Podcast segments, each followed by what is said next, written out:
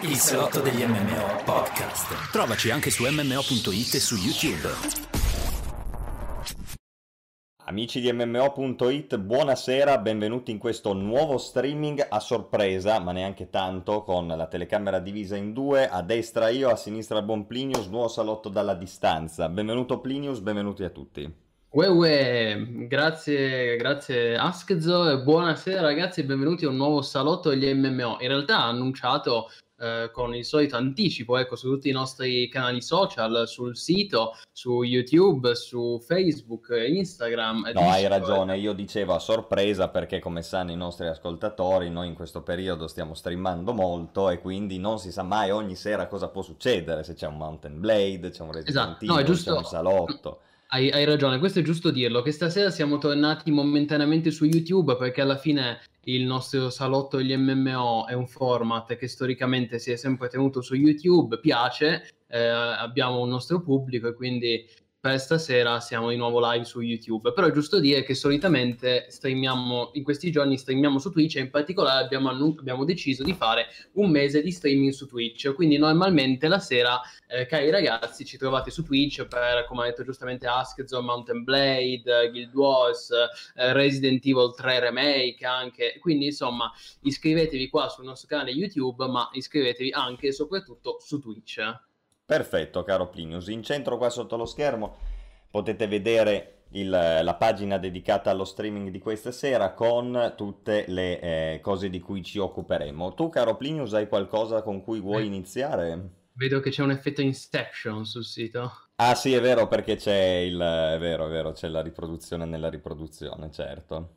Chiaro.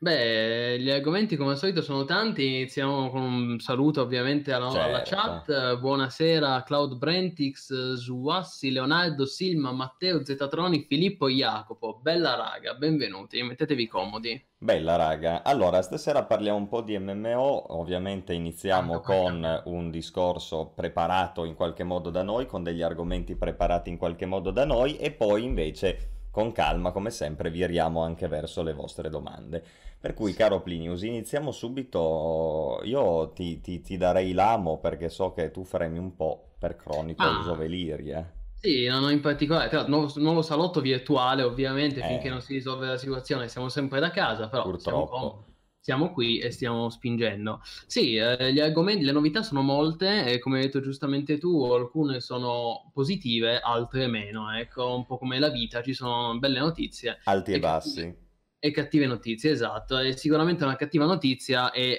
eh, questo, questo annuncio della della chiusura di Soulbound Studios e della conseguente morte di Chronicles of Elyria, perché Soulbound Studios era questa software house indipendente che si stava occupando dello sviluppo e della promozione di Chronicles of Elyria fin dai tempi della campagna Kickstarter che era eh, avvenuta nel 2016 e noi eravamo già online nel 2016, MMOIT già esisteva e infatti avevamo, mi ricordo quando avevamo pubblicato diverse notizie, articoli, anche un'anteprima molto approfondita su Chronicles of Elyria che ovviamente ovviamente prometteva al mondo, ma alla fine il mondo non si è realizzato e F, come dici giustamente tu, eh, sì, assolutamente, ecco, Ripperoni e in particolare un, un, gioco, un MMORPG ambiziosissimo, le cui smisurate ambizioni alla fine non sono diventate realtà e forse col senno di poi anche a causa di appunto un certo irrealismo nel, nel, voler concepire il gioco, nel senso che sembrava il gioco più ambizioso e più costoso di sempre, fatto da un team che non aveva esperienza e soprattutto quello che poi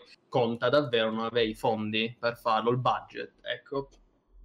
Per cui Ripperoni Chronicles of Elyria, scusami, mi stavo dilettando su Paint mentre parlavi per dare una sorta di, come dire, mm, action alle tue parole, Un no? effetto dinamico Un di effetto dinamico. drammatizzazione. Esatto. Sì, sì. Sì, infatti Chronicles of Elyria è finito male e in qualche modo pone il problema sempre eh, onnipresente di questi prodotti da Kickstarter, no? Comunque. Si pone un grosso problema. Infatti oggigiorno comunque è giusto dire che la piattaforma di crowdfunding più famosa al mondo non è più in quel momento di ascesa eh, in cui si trovava anche solo 4-5 anni fa. Io mi ricordo che c'è stata poi un'epoca che è stata chiamata la primavera, la rivoluzione del crowdfunding, certo. ed erano gli anni del 2012-2013, quando mi ricordo eh, il primo gioco a fare veramente il botto col crowdfunding era stato Project Eternity, poi rinominato Pillars of Eternity, con questa promessa di un ritorno al passato, la vecchia scuola degli, degli RPG, sviluppato, ricordiamo, da Obsidian come seguito spirituale di Baldur's Gate.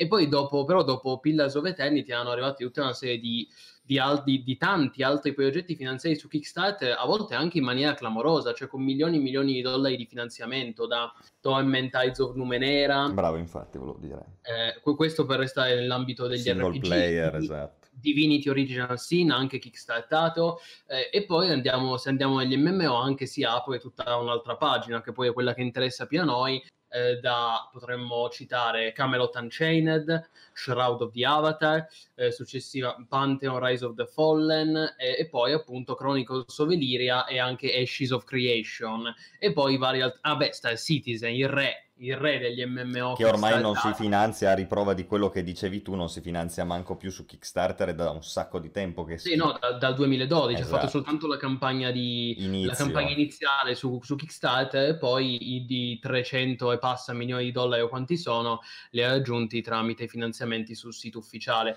Poi c'è anche... Ehm, Elite Dangerous su Kickstarter e poi c'è un altro titolo che avevo in mente una... ah The Repopulation un altro titolo Fallito, purtroppo defunto certo. ecco. quindi inizia effettivamente a porsi un problema in particolare con con Chronicles of Elyria secondo me si è passato un po' lo spartiacque intanto buonasera a tutti gli utenti che sono connessi nel frattempo Fabio, Silma, Tener, Roby Orazio, benvenuti dicevo secondo me con Chronicles of Elyria si è un po', pass- si è un po' giunti a uno spartiacque perché ci sono già stati degli MMO fallimentari, eh, c- cioè ci sono già stati degli MMO finanziati su Kickstarter che poi sono rivelati fallimentari, eh, però erano MMO comunque piccoli, cioè che non avevano avuto un grande seguito anche proprio dal punto di vista mediatico. Me ne ricordo, eh, ne, poss- ne, possiamo citare tre in particolare, i primi due quasi sconosciuti. Mh, penso di conoscerli io e altri quattro gatti, tipo, che sono Embers of Kerus e Gridmonger,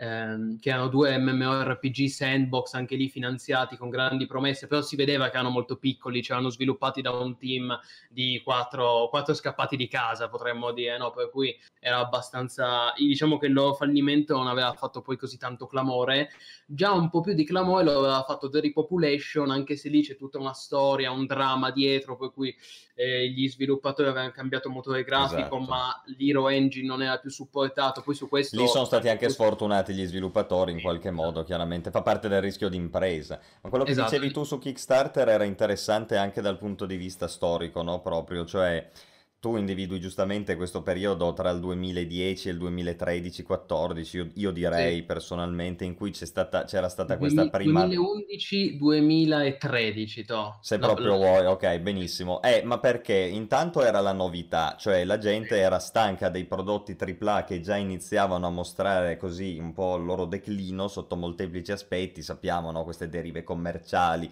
questa scarsa voglia di innovare. E poi in generale il genere MMO nello specifico di cui noi ci occupiamo e penso che anche tu sarai d'accordo nel dire all'epoca non godeva certo, ne- neanche oggi in parte, però all'epoca ancora di meno godeva di grandi come dire, ambizioni, no? Non era certo lo spartiacque la punta di diamante dei videogiochi. Era allora... un momento molto stantio, quello sì. Esatto, allora cosa è successo? Che forti di questa potenzialità del crowdfunding, molti sono rimasti convinti che quello potesse essere, diciamo, l la panacea contro tutti i mali no? del capitalismo, dell'arte che non veniva rispettata, dei developers in gamba che però non riuscivano a trovare i finanziamenti o comunque che poi lavoravano male perché c'era il publisher che gli metteva il pepe al culo, eccetera. E quindi molti utenti si sono fidati ok, di fronte a questo. E ovviamente qual era il fatto? Che su Kickstarter uno, soprattutto all'inizio, poteva promettere un po' quello che gli pareva. E quindi è chiaro che se uno viene da te e ti dà un progetto della Madonna cioè, mi ricordo il primo salotto in quarantena che abbiamo fatto, tu mi avevi detto di mostrare, infatti era clamoroso, un video di Wolsen, no? Wolsen. Wolsen. Almeno quello è uscito alla fine. Quello è uscito, ma in che stato è uscito? Nel senso, se noi andiamo a vedere i video di, eh, che non si chiamava neanche Wolsen, come si chiamava? Eh, si chiamava eh, Lume, Umbra. Umbra, bravo, esatto, che era la versione originale di Wolsen, quella co- con la quale, quella che hanno presentato gli sviluppatori per ottenere i soldi del Kickstarter. Voi andate a vedervi i video di quello cioè clamoroso. clamoroso. gli alberi che venivano giù, CryEngine, esplosioni, cioè grafica assurda per una Keslesh, eccetera, esatto, open, open world.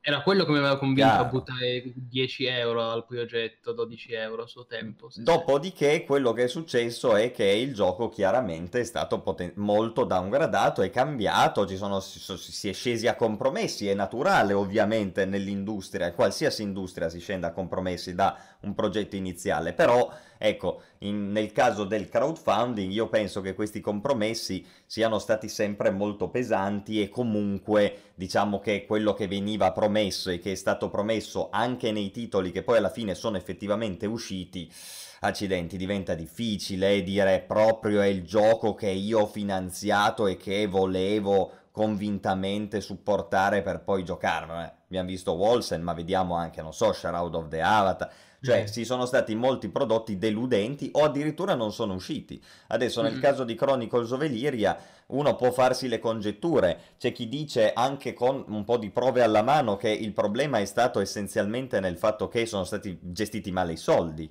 chiaramente, no? Perché eh, hanno fatto tutta una serie di cose. Lasciamo da parte un attimo anche le promesse di Chronicles Eveliria, che comunque, dicevi tu, era un gioco importante rispetto a molti MMO che poi sono falliti o non sono neanche usciti. Era un gioco grande, no? Ambizioso, esatto. Solo che sembrava un AAA ed es- erano invece un team di quattro gatti. Esattamente, e- ed è finito male per probabile mala gestione finanziaria, ma anche perché probabilmente loro hanno raggranellato 7,7 milioni di dollari, erano troppi pochi al di là di tutto base, rispetto al prodotto che loro desideravano realizzare. Ecco, questo anche poi gestendo bene il denaro, cosa che non è stata fatta.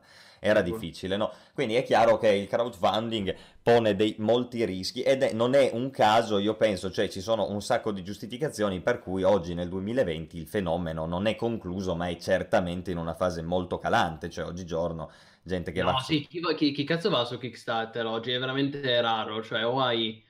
È difficile, è difficile. È difficile anche convincere la gente a, a beccarti, ovviamente. Una anche... volta invece c'è, c'era il famoso meme, no? Throw money at screen, cioè ti presentavi con un progetto e la gente... Esatto, ti dava i soldi. 1000 euro, no? sono viste robe folli.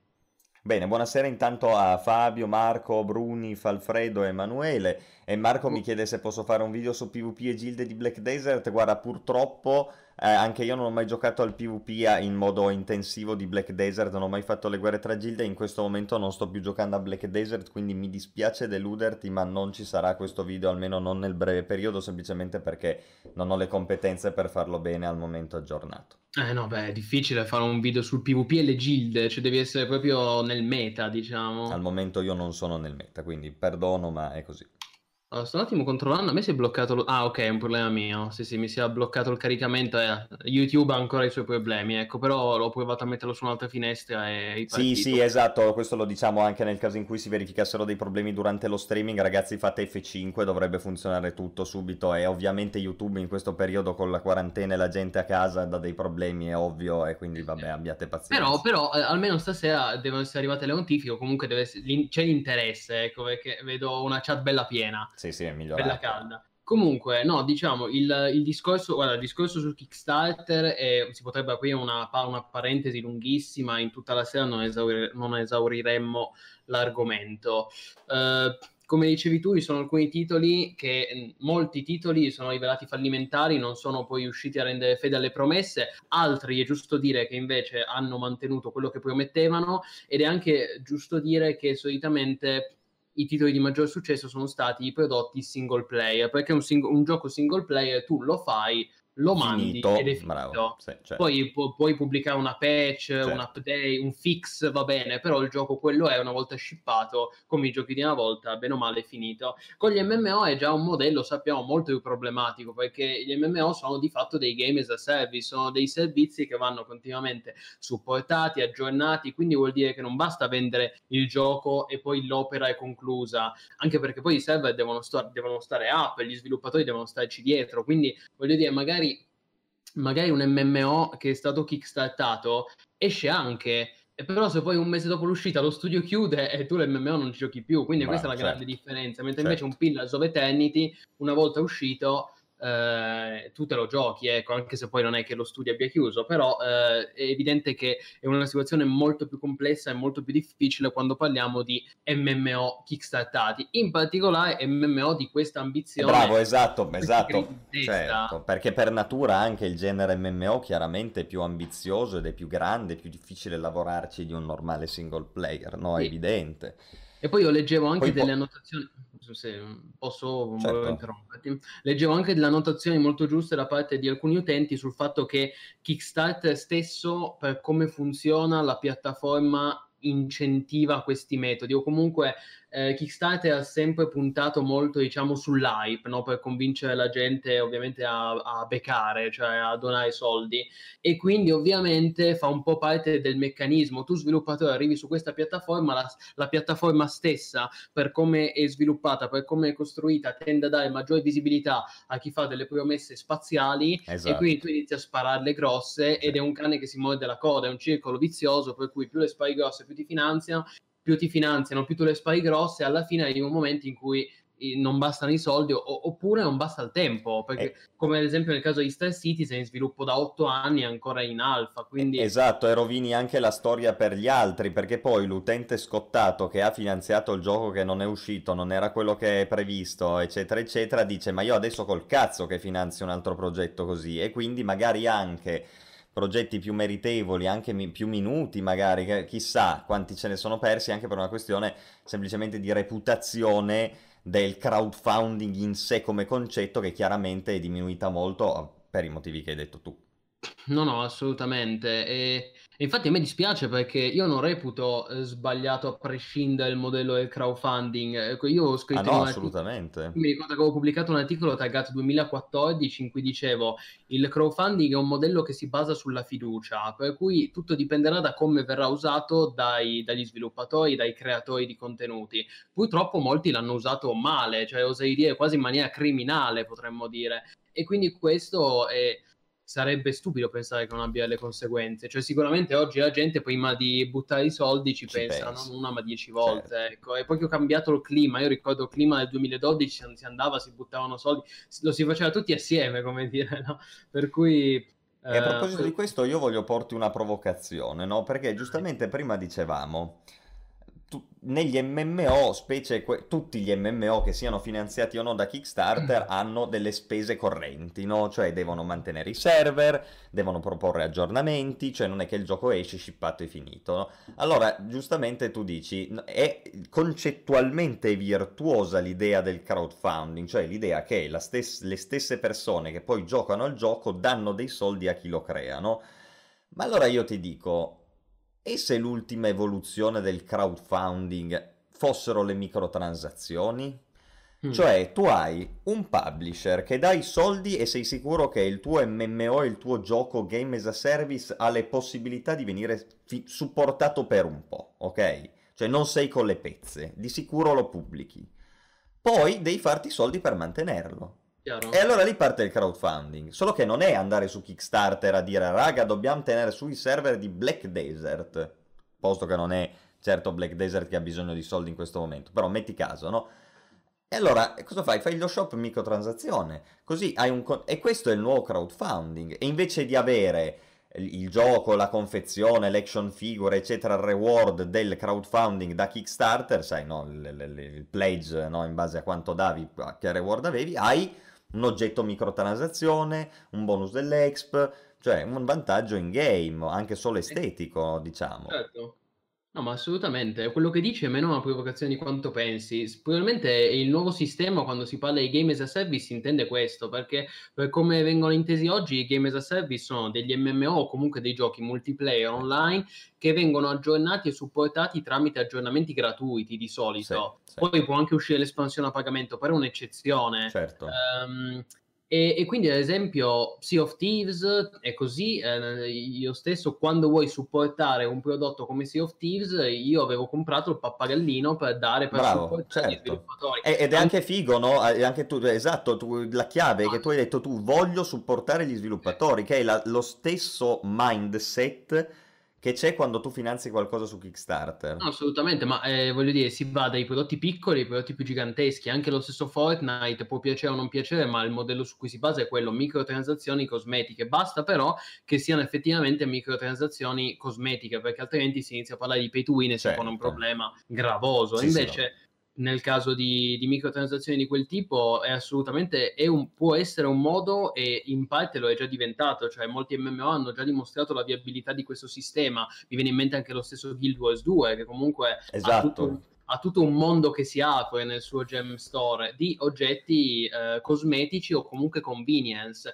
E anche lì tu sai che ti compri Warframe esatto, ti compri la skin del drago, Path of Exile e così su così facendo supporti il progetto. È un buon modello, se tutto, tutto dipende sempre da come viene realizzato, come anche, anche, il crowdfunding non era un modello sbagliato di per sé, però eh, poi è stato usato male. Ecco, io mi piace, mi piace dire che in un mondo perfetto il crowdfunding è una cosa bellissima perché permette allo sviluppatore di gestirsi sui tempi con il budget che ha a disposizione Chiaro. e di dedicarsi alla creazione artistica del prodotto senza essere per forza condizionato dal publisher che sappiamo che spesso impongono una visione di tipo commerciale. Alla fine non dobbiamo neanche dimenticare, cioè perché Kickstarter ha avuto così tanto successo in quegli anni 2012-2013. Eh, c'è stata la, la, cosiddetta primavera del crowdfunding, si è verificata perché eh, eravamo in un'epoca storica dei videogiochi in cui c'era molto questa questo sentimento quasi di rabbia, di frustrazione nei confronti delle scelte spesso dannose dei publisher. Erano gli anni in cui EA stava facendo un disastro dietro l'altro, certo. eh, Ubisoft, cioè di giochi di, di, publisher ne potremmo citare tanti, e quindi si è un po' venuta a creare questa sorta di contro controevoluzione, cioè come sempre la storia va avanti per azione e reazione, no? Esatto, Bra- bello come, questo, bello. Come, grazie, come eh, reazione a questo predominio assoluto dei publisher AAA che andava di moda in quegli anni, si è, si è, è iniziata questa primavera, questa rivoluzione del crowdfunding che poi purtroppo ha dato dei frutti in buona parte marci, potremmo definirli questi frutti per restare nel, nella metafora. Altri invece sono riusciti meglio, però è comunque un'eccezione. E poi al- altri ancora non lo sappiamo, perché come diceva giustamente Plan in chat, Camelot Unchained sarà al prossimo. Il rischio c'è io adesso non so se esattamente se gli sviluppatori abbiano... Crowfall anche, secondo me. Crowfall, sì. Io Camelot Unchained lo vedo particolarmente male. Cioè, magari hanno anche i fondi per concludere il gioco, ma come lo concludono? Cioè, dopo otto anni certo. è ancora in pre-alfa. Cioè,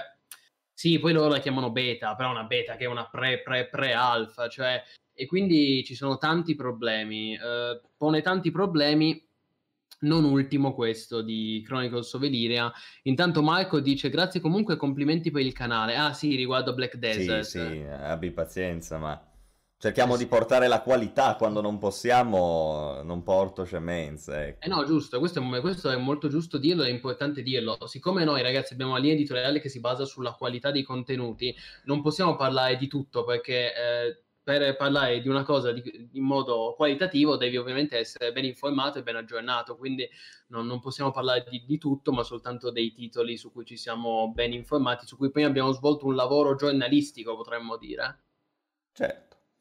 Guarda, un paio di domande prima di procedere, se, se hai voglia, un secondo. Volevo dire anche un paio di cose su Chronicles of Elyria, comunque andiamo pure. Ah, ok, no, no, finisci su Chronicles, così facciamo, finiamo l'argomento. Ok, no, su Chronicles volevo dire che poi è stato, è stato accusato, cioè giustamente la croce di tutto questo è stato dato alla gestione del team di sviluppo, in particolare a questo Jeremy Caspian Walsh, il CEO di Southbound Studios, che ovviamente, giustamente si è si è beccato tutti poi... Che volevo eh, vedere di cui se riusciamo a trovare una sua foto.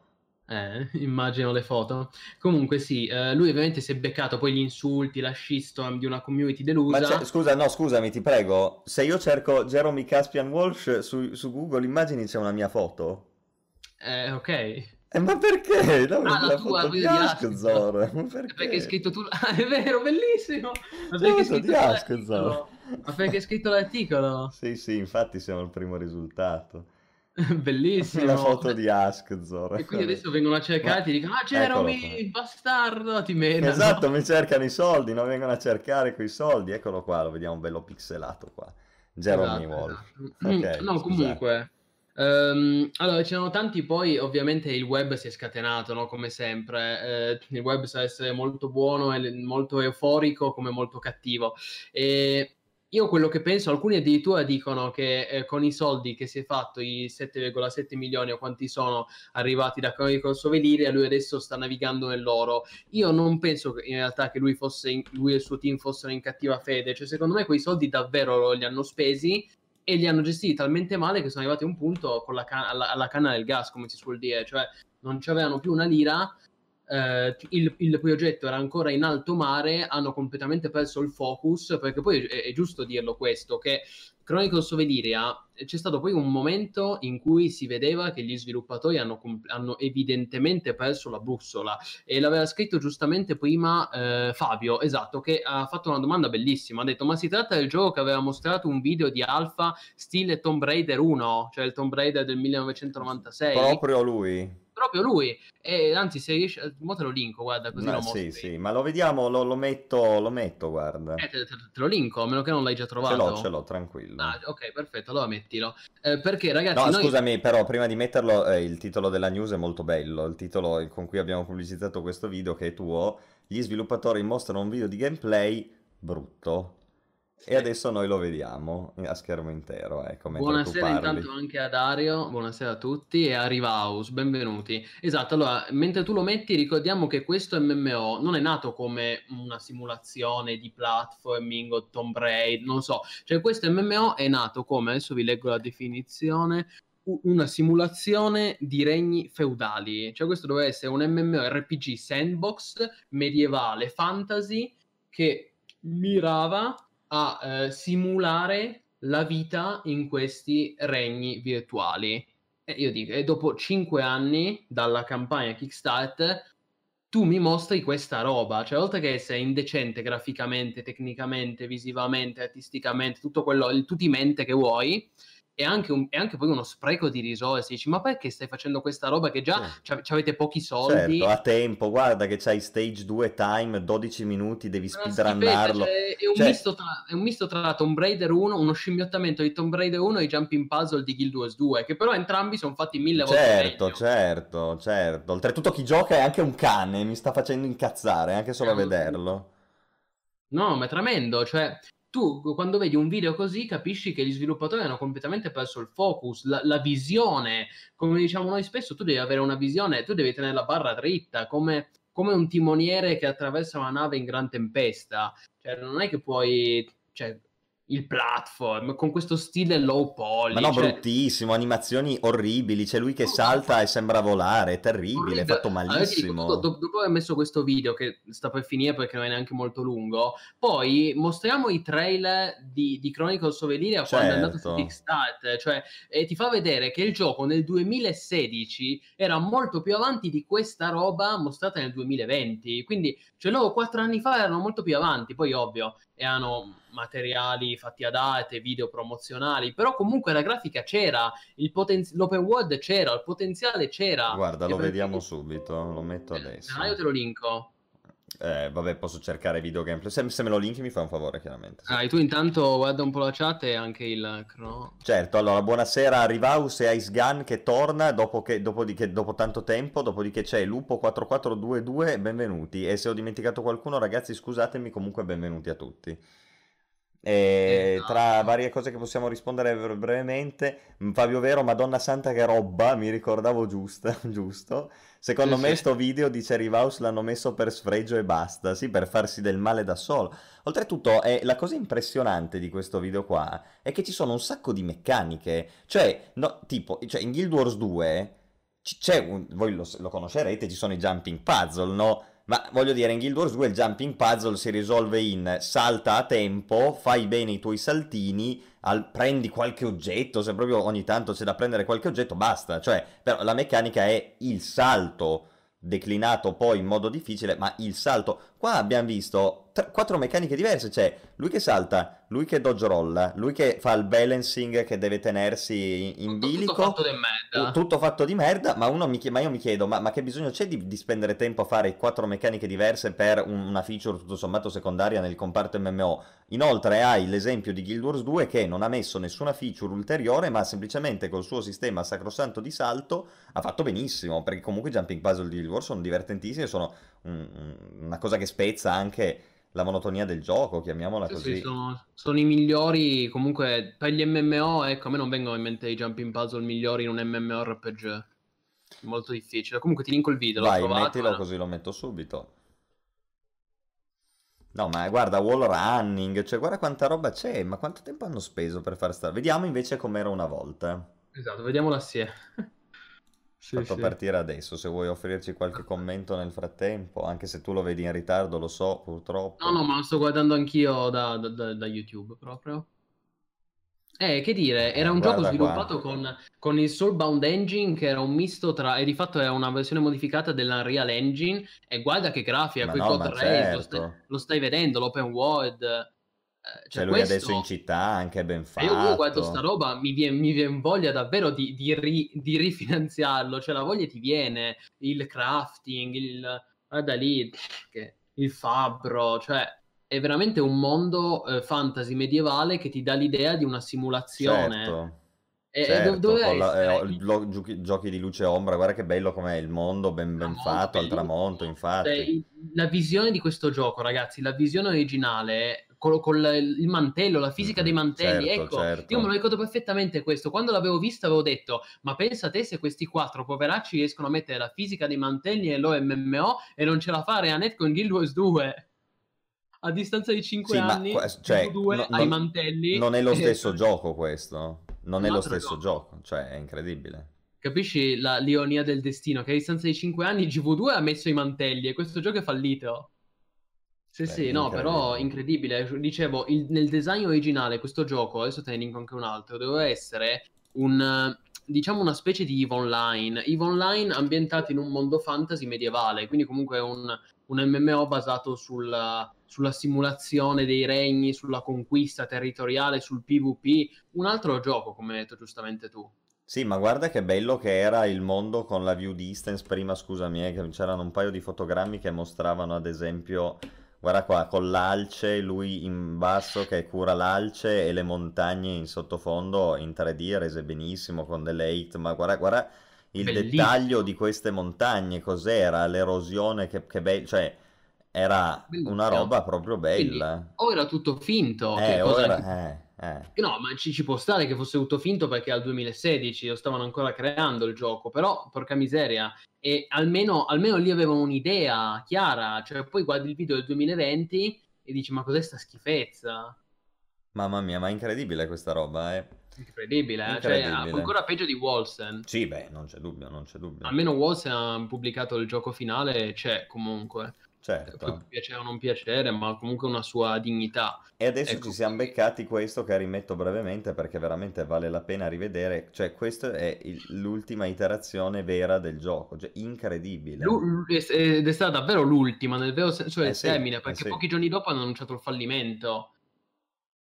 No, ma pazzesco. Va bene, dai, basta Chronicles of Elyria che mi fa solo incazzare questa roba. Eh, da fastidio, da Eh, fastidio. vabbè, Poi... ma questa è veramente pubblicità ingannevole a momenti, eh. Cioè, No, comunque vabbè, c'è ma è- gente che ha dato i soldi basandosi su delle cose che poi proprio non sono neanche mai state realmente realizzate. Cioè, non è che sono venute male, capito? Non, non c'erano, cioè non c'erano, punto. Sì, attenzione, allora io non li accuso per i primi trailer che avevano mostrato, io li accuso per quello Per che poi questo. sono partorito, Certo. perché e no, e no, è male, e no, è male che gli sviluppatori mostrano sempre dei, come dire, dei segmenti che sono stati creati ad arte per pompare i trailer e come dire, eh, like, condivisione, cioè per pompare un po' l'hype. Questo lo fanno tutti, lo fa Chronicles of Elyria, come lo faceva ArenaNet, come Blizzard, come Activision, come Bethesda, lo fanno tutti.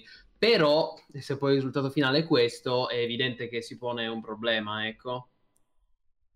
E quindi Ripperoni, Ripperoni Chronicles of Elyria. Ripperoni Chronicles of Elyria. Adesso speriamo bene per eh, Crowfall e Camelot Unchained, anche se sicuramente il panorama non è dei, non è dei più rosei e c'è poco da essere ottimisti ecco, con questi MMO kickstartati. Crowfall già un po' meglio, Camelot Unchained per me male male proprio. Eh.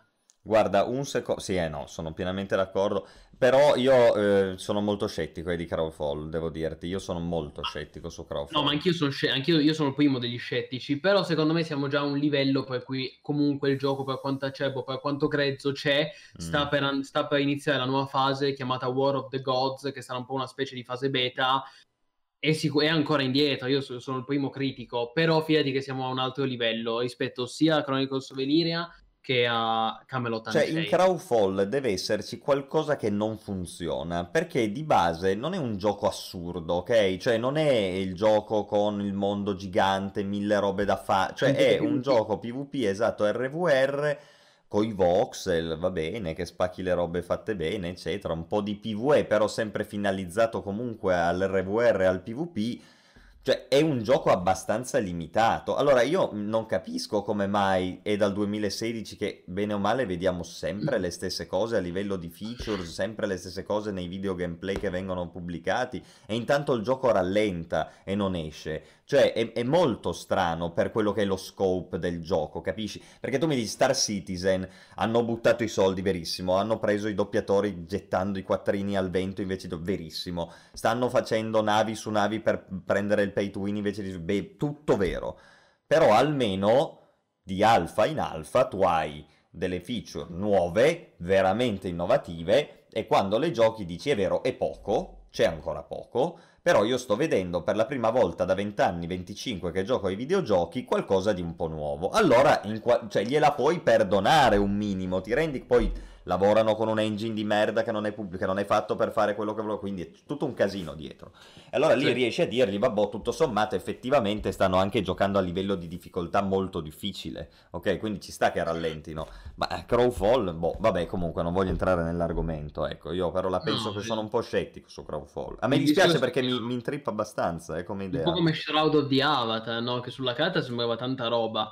Però, però come dice giustamente eh, Goodfellas sul test server di Crowfall hanno aggiunto 18 GB in due settimane. C'è, com- cioè, qualcosa si muove. Sì, ma io, io in realtà, guarda, cioè io sono scettico, mi piace pensare male perché voglio anche tenere l'hype basso, però io in Crowfall un minimo ci spero, eh. Ma un minimo sì, io te lo dico, secondo me andranno free to play. Ah, beh, può essere, certo. Io, io, butto, io butto questa, questa, bomba, ecco, poi vediamo se, si, vediamo se si realizza. Secondo me vanno free to play. Um, perché comunque per continuare a sostenere lo sviluppo del gioco, no, ovviamente non, non, adesso che sono ancora in pre-alpha, però quando tipo il gioco andrà in beta lo mettono subito free to play per cercare di attrarre più un bacino di utenza il più largo possibile e poi sì, guadagnare o con le microtransazioni eh, cosmetiche oppure con il canone mensile perché ci sarà un canone opzionale. Eh, vediamo, ecco, poi sarebbe figo. Se, se la azzecco, ecco, insomma, qui un'altra... Eh, le previsioni di la profezia di Plini. Eh, Crowfall andrà free to play. Dai. Io negli anni scorsi ne ho azzeccate tante. Il problema è che solitamente la gente non se le ricorda, quindi mi sento un po' come la Cassandra, no? Eh no che cioè, l'eterno inascoltato, chiaro. Eh sì, e poi, e poi, magari dico, ma io l'avevo detto, e tutti che dicono, ma va, ma non è vero che l'avevi detto, ma come? Però adesso c'è la registrazione datata e noi non possiamo axare YouTube per retrodatare o post-datare il salotto, per cui se, un, se, sarà così gli linkeremo il minutaggio e tu avrai la tua gloria profetica. Assolutamente, eh, avevo anche la mia gloria nel dire che invece Camelot Unchained male male, ah. purtroppo, eh, perché alla fine nessuno ci spera nel fallimento, come anche in Chronicles of Elyria speravamo tutti che alla fine certo. si realizzasse qualcosa, però eh, insomma, una vera tristezza. E quindi i nostri utenti chiedono alla fine se uno vuole giocare a qualcosa di decente, esatto. cosa dovrebbe giocare? Beh, allora per questo io rimando innanzitutto alla nostra pagina dei migliori MMO che ha sempre valenza, eh, è sempre aggiornata ed è aggiornata a marzo, quindi l'abbiamo aggiornata po- la settimana scorsa, quindi quella ha sempre valore. rapidamente anche qui con i titoli da noi selezionati. Tra l'altro notate che abbiamo recentemente pubblicato anche un altro piccolo articolo dei 5 migliori MMO che secondo noi è bello giocare in quarantena. Bravo, mostra so. anche quello, anche se quello è un articolo eh, un po' più... Eh, più cazzaro, sì, più sì. trollerino, è anche uscito il primo aprile, però comunque ci sono dei consigli anche valevoli, diciamo, ok. Bene. Esatto. No, e poi eh, permettimi anche di dire un'ultimissima cosa, che effettivamente questi progetti kickstartati si pone un, un altro problema che accenno brevemente, cioè il fatto che c'è gente che non è, non è, come il pre-order di un gioco che, eh, sai, hai speso 50 euro, alla fine il gioco ti arriva. Magari ne hai spesi 100 perché ho ordinato e la non ti arriva niente. No, ma dico, magari neanche spesi 100 in un pre-order, ok? Ma eh, nel caso di prodotti kickstartati, Certo. sono dei backer che hanno messo 1000 dollari, Eh, sì, quindi sì, 10.000 certo, dollari. E questo è successo anche per, è successo per Shadow of the Avatar. Mi ricordo quelli che si erano comprati il maniero da 10.000 dollari. È successo, è successo anche per Chronicles of Elyria, forse ancora di più, perché su Chronicles of Elyria c'erano i regni in vendita. Non, non era proprio pay to win, diciamo che sfiorava il pay to win. O meglio, non è che fossero in vendita i regni, ma erano in vendita il ruolo sociale che tu ri- avresti ricoperto all'inizio del gioco. Per cui tu potevi, eh, ad esempio, investendo, finanziando con mil- 10.000 euro, tu diventavi il conte, il duca di Eliria.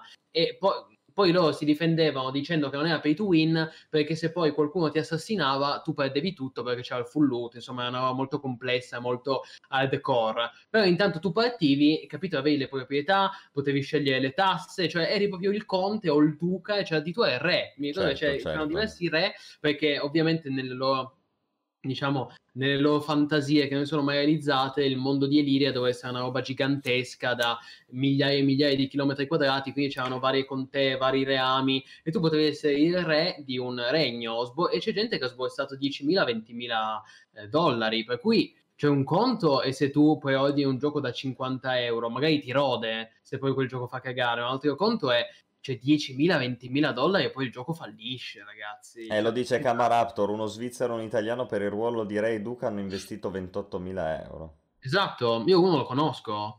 Poi per carità, uno potrebbe anche dire, eh, eh, cazzi tuoi che non dovevi investire, che non dovevi buttare i soldi così. Per carità, c'è anche un fondo di verità in questo che bisognerebbe eh, sempre farsi non una, non due, ma mille domande prima di investire in questi progetti. Però è anche vero che tu come consumatore non sei minimamente tutelato, cioè 20.000 dollari alla fine non ti arriva nulla, cioè stiamo scherzando.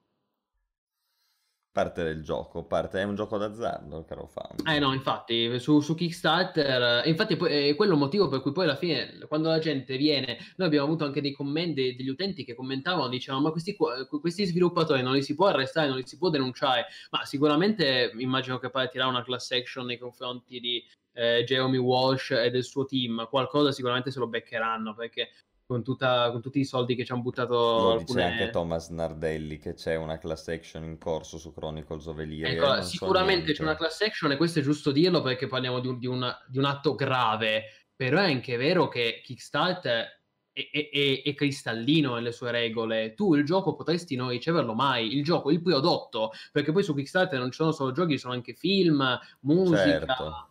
Eh, tu il prodotto che stai Gadget, è pieno di gadget anche, proprio Esatto, il oggetti, beni materiali. tu potresti non riceverlo nella sua forma finale. Certo. E, e quindi la verità è che sì, per carità, facciamo le denunce, però tu lo sapevi che era un rischio.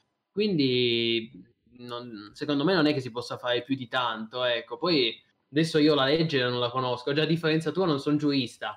Però, però, insomma, io vado a vedere le regole di Kickstarter a suo tempo me le ho lette bene. No, ma anche mi- perché queste sono comunque, ehm, penso, imprese che si basano su diritti americani o pseudo-americani molto liberal. E agendo su internet è facile Chiaro. mettersi la sede in un paese che ha delle leggi per te Ma permissive. loro, sono, ma loro sono anche americani, sia Star Citizen, Camelot, Crowfall, eh, Chronicles of Elyria sono tutti progetti... Sì, no, ma per dirti, cioè, forse in Italia una cosa del genere non potresti farla No, è vero, in Italia già passeresti dei casini, quello è vero.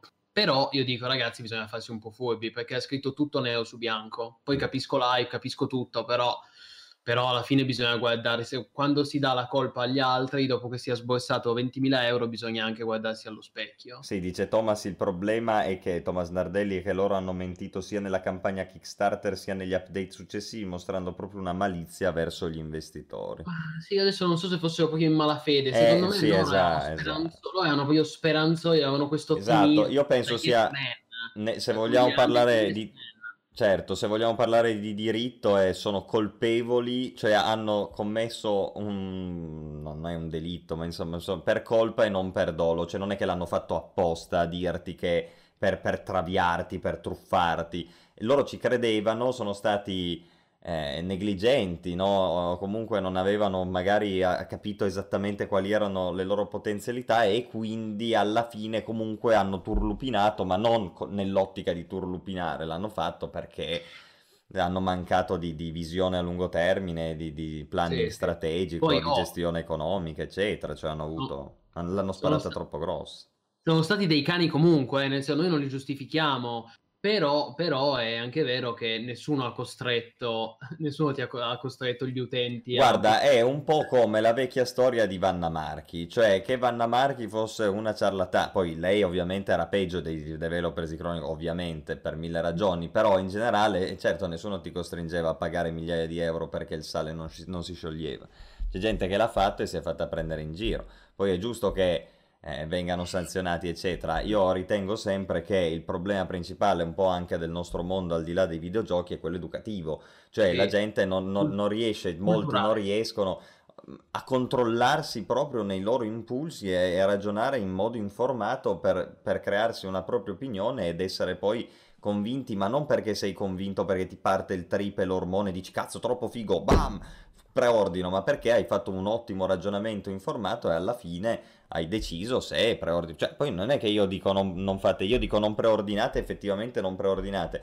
Poi sul crowdfunding, boh, nel senso se c'è una roba che parte, però fatelo in modo informato, ecco, solo sì, Esatto, questo. il discorso è non preordinate eh, sul, sull'onda dell'hype senza pensare alle conseguenze. Ecco. Esatto, esatto. Um, poi per è tutto giusto. Vanna Mike potremmo dire ha avuto la sfortuna che è in Italia e non in America, no? Ah, ecco, c'è Thomas che ha dei video analisi fatti molto bene riguardo la vicenda di Chronicles of Elyria. Non so se posso pubblicarli qua, volendo sì, perché pubblica, no, non c'è nessun problema. Sì, sì. Eh, no, no, mettili pubblica... pure qua che servono anche ai nostri utenti, anzi, che siamo in tanti stasera. Me li, guardo, a streaming finito me li guardo appena un attimo. Eh, io devo dire, penso, io ho sempre pensato alla loro buona fede perché secondo me loro erano proprio un gruppetto di ragazzi appassionati che volevano creare l'MMO dei loro sogni e non si sono resi conto di quanto cavolo sia difficile. Eh sì, Come esatto. Se io e te è come se io, te e Emberai diciamo cavoli facciamo l'MMO della vita, Morpg, Sandbox, Fantasy, definitivo e magari noi ci crediamo. Le idee ce le abbiamo e ci sta, sono anche fighe, però poi è metterle in pratica. Che minimamente certo, conto certo. di che certo. cazzo di casino sia, sia a livello tecnico che di budget. Poi sicuramente c'è stato un po' di malizia perché comunque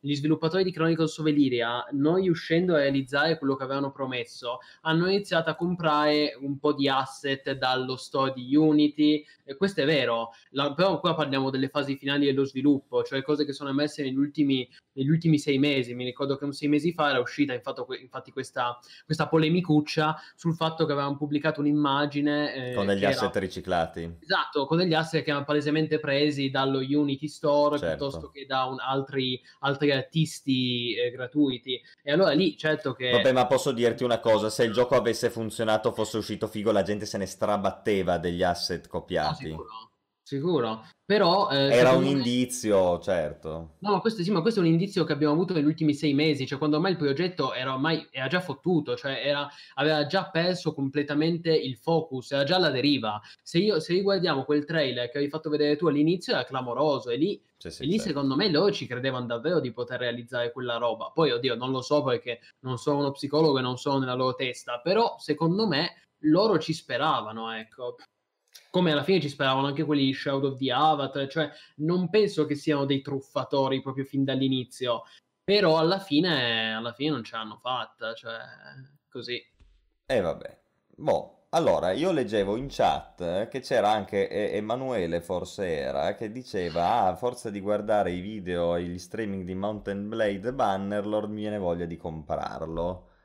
E io parlerei un secondo di Mountain Blade Bannerlord, delle opinioni che sto avendo in questo periodo, considerando comunque che uscirà poi una recensione su MMO Hit. Assolutamente, permettimi di dire una cosa perché c'è un nostro utente Zetatronic certo. che voglio, voglio, soltanto rispondere perché è importante. Lui ha detto che ha buttato 60 euro in Camelot Unchained, però attenzione perché c'è una, c'è una differenza importante, quelli di Camelot Unchained accettano rimborso, per cui se eh, lo accettano ancora oggi, per cui se tu eh, non sei più convinto del gioco, cioè se non te ne frega più niente, non ti piace la deriva che ha preso Camelot Unchained, puoi chiedere il refund e li concedono ancora, quindi nel caso puoi informarti e ottenere rimborso, so di molti che l'hanno ottenuto, almeno l'unica cosa, come dire, che li differenzia rispetto a quelli di Cronico Sovelia che hanno chiuso bar- baracche e burattini e i soldi sono spariti, ecco, poi che li abbiano investiti nello sviluppo, che li abbiano usati per comprarsi le Ferrari e le case al mare, non lo certo. so. Però almeno da una parte quelli di eh, City State Entertainment, cioè la, la, banda di Mark Jacobs e gli ex sviluppatori di Dark Age of Camelot, concedono i refund, i rimborsi, questo è giusto dirlo, ecco, poi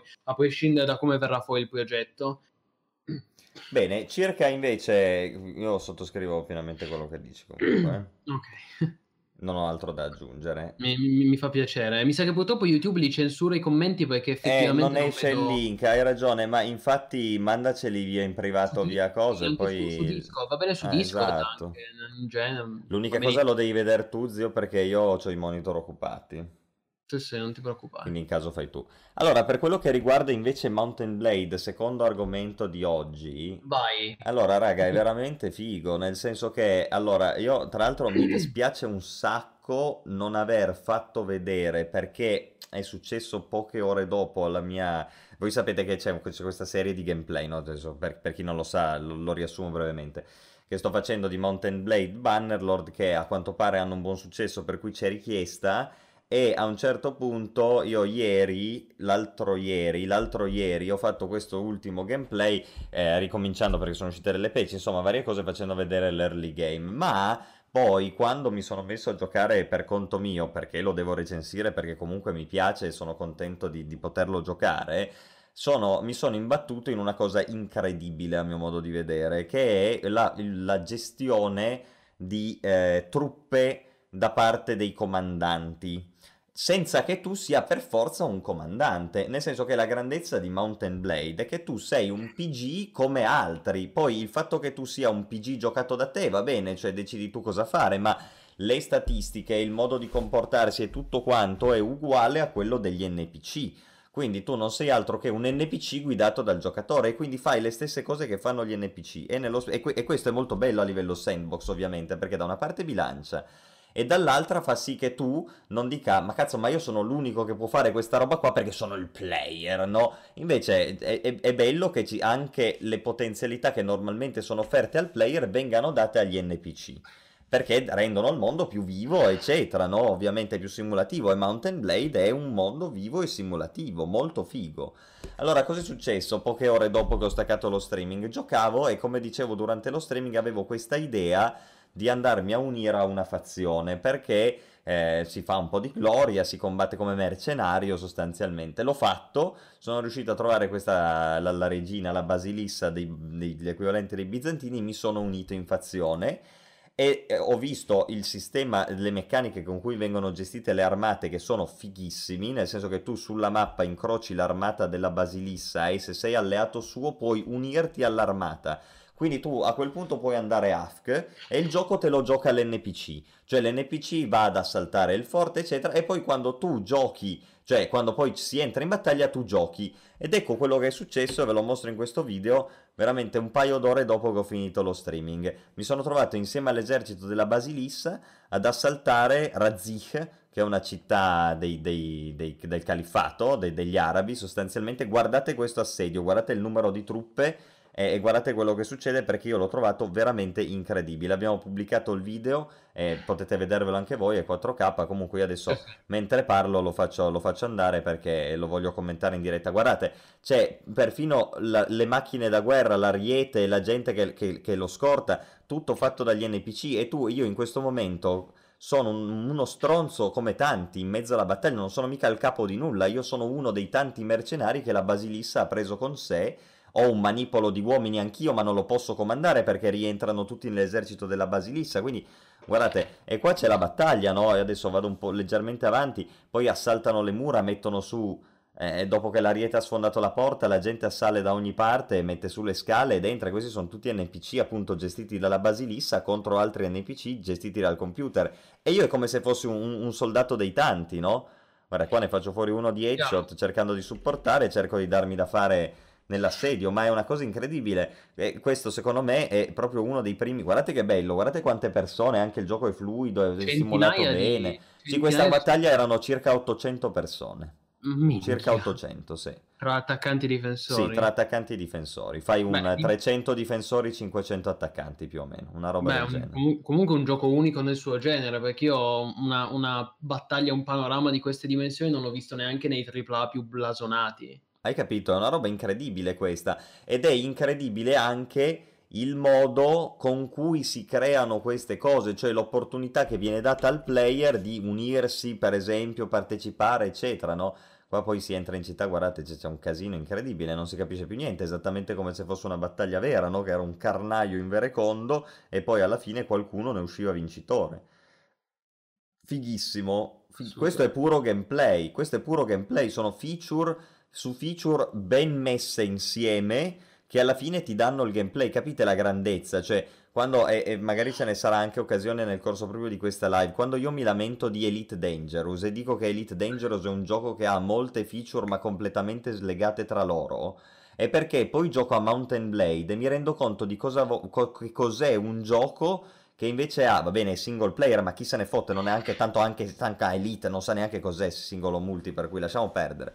Ma Vabbè, ma- questo è un gioco che mh, sa quello che vuole e mette insieme un parco feature che intersecato, unito, crea un'esperienza meravigliosa sotto Intrecciato, ogni sì. punto di vista. I sistemi di bellissimo. gioco eh, si intrecciano tra loro per produrre un sandbox dal gameplay emergente, potremmo dire. Esatto, è tutto gameplay emergente questo, perché chiaramente non è che lo sviluppatore mi ha scriptato la battaglia di Razzi, è tue capitata, no? È capitata.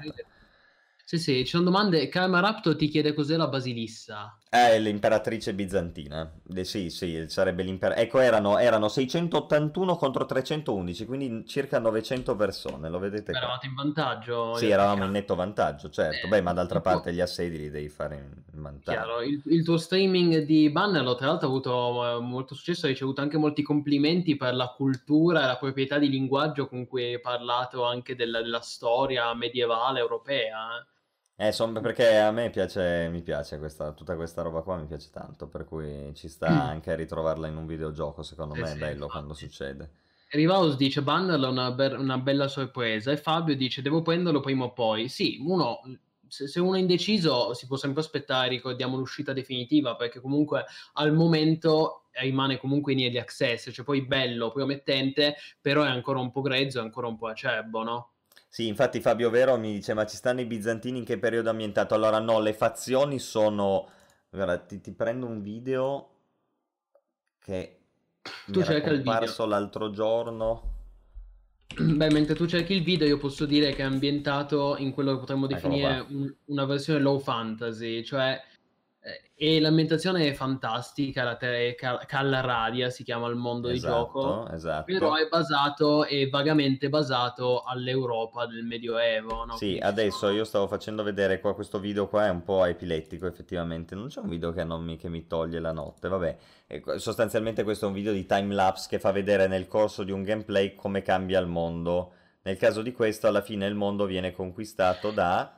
perché alla fi- può, può vincere una fazione effettivamente, dalla fazione viola, che vedete che si impadronisce quasi di tutto invadendo e conquistando. Beh, per cui è tutto dinamico, no? Anche... anche... l'Eurasia. Esatto, ric- adesso infatti voglio spiegarlo brevemente. Prego, prego. Eh, notate anche una cosa incredibile che in base alla stagione del momento la mappa cambia e le nevi scendono o salgono. Adesso porca miseria, ecco, vedete ad esempio qua siamo in estate e, e vedete che le nevi sono soltanto al- al- all'estremo nord, non le vedete neanche forse nello streaming. Più avanti, quando arriva l'inverno, nel- adesso non, non l'anno dopo, ma anni- molti anni dopo, c'è questo inverno ad esempio che adesso carica e vedrete che ha proprio eccolo ecco qua vedete che le nevi sono scese drasticamente adesso. Ecco l'HDR guardate qua vedete che sono arrivate a sud quindi c'è anche una gestione sostanzialmente dinamica del, del tempo atmosferico della mappa molto bello cioè anche una simulazione di questo tipo secondo me è fighissima dal punto di vista storico come dicevi tu sì c'è uno scimmiottamento dell'Eurasia perché eh, l'ambientazione io la definirei post caduta dell'impero romano, ok? Le, fa- le fazioni sono finte, sono tutte finte. E dopodiché c'è un connubio di quello che... Di, di, di, di, tutti quelli che sono i topos, le cose tipiche del Medioevo, eh, dell'alto Medioevo, quindi sì. intorno, po- un po' prima di Carlo Magno, ok? Ma ci sono anche delle sfaccettature da Carlo Magno, se vogliamo, per cui abbiamo un impero dell'Ovest, che sono quelli rossi, che sono assimilabili, io dicevo, ai nostri regni romano-barbarici, no? tipo i Longobardi, i Franchi, questa gente qua, cioè gente che...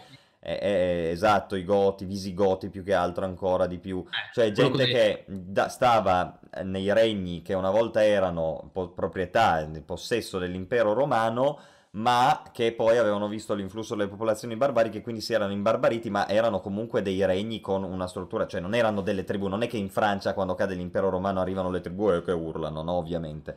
Quindi c'è tutto un meccanismo feudale, eh, però a matrice appunto tribale, a matrice ordalica come potevano essere i Longobardi in Italia, ad esempio, l'esempio tipico è quello.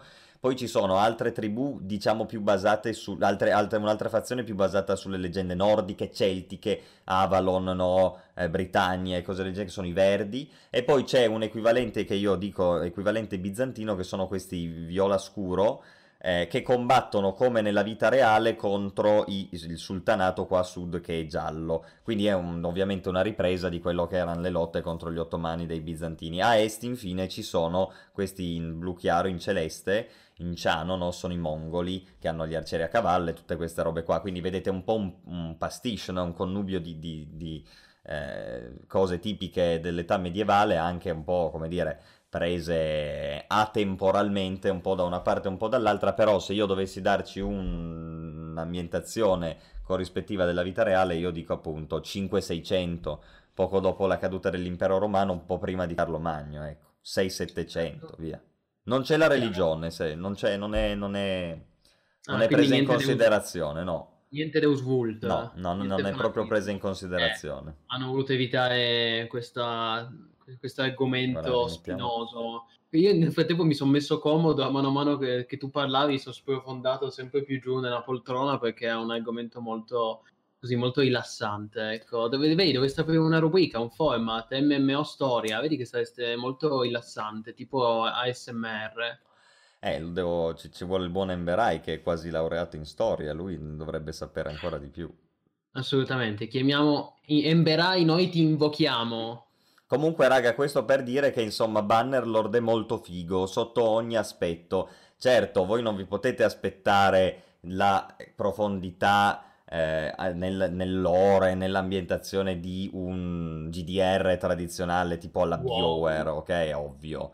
Però è, perché anche non c'è? Perché il gioco è un sandbox, può succedere di tutto, cioè la Basilissa può morire, l'impero può andare a Troie, cioè uno potrebbe tranquillamente Wings. ritrovarsi nel giro di pochi anni in un mondo completamente diverso da quello di partenza, quindi ci, cioè il, lore, il lore, si crea cor- nel corso del gameplay, ogni, ogni partita avrà poi un lore diverso, perché una volta vincerà uno, una volta vincerà l'altro, magari con l'aiuto del player, perché la cosa interessante è anche quella cioè che tu in prima persona puoi influenzare l'andamento delle cose. Ovviamente lo puoi fare in modo diverso a seconda di quella che è la tua forza, come nella vita reale, cioè se sei un poveraccio, al massimo farei come sto facendo io, andrei a combattere presso l'esercito di qualcuno, ma se l'esercito ce l'hai tu, allora caspita, lì sì che influenzi le robe. Puoi anche crearti il tuo kingdom, il tuo, il tuo regno, e costruire i, le migliorie nelle città, espandere il tuo come... impero personale, fare proprio il re, capito? C'è tutto un sistema come di gestione. X, come in X, come in, molto simile a X, sì.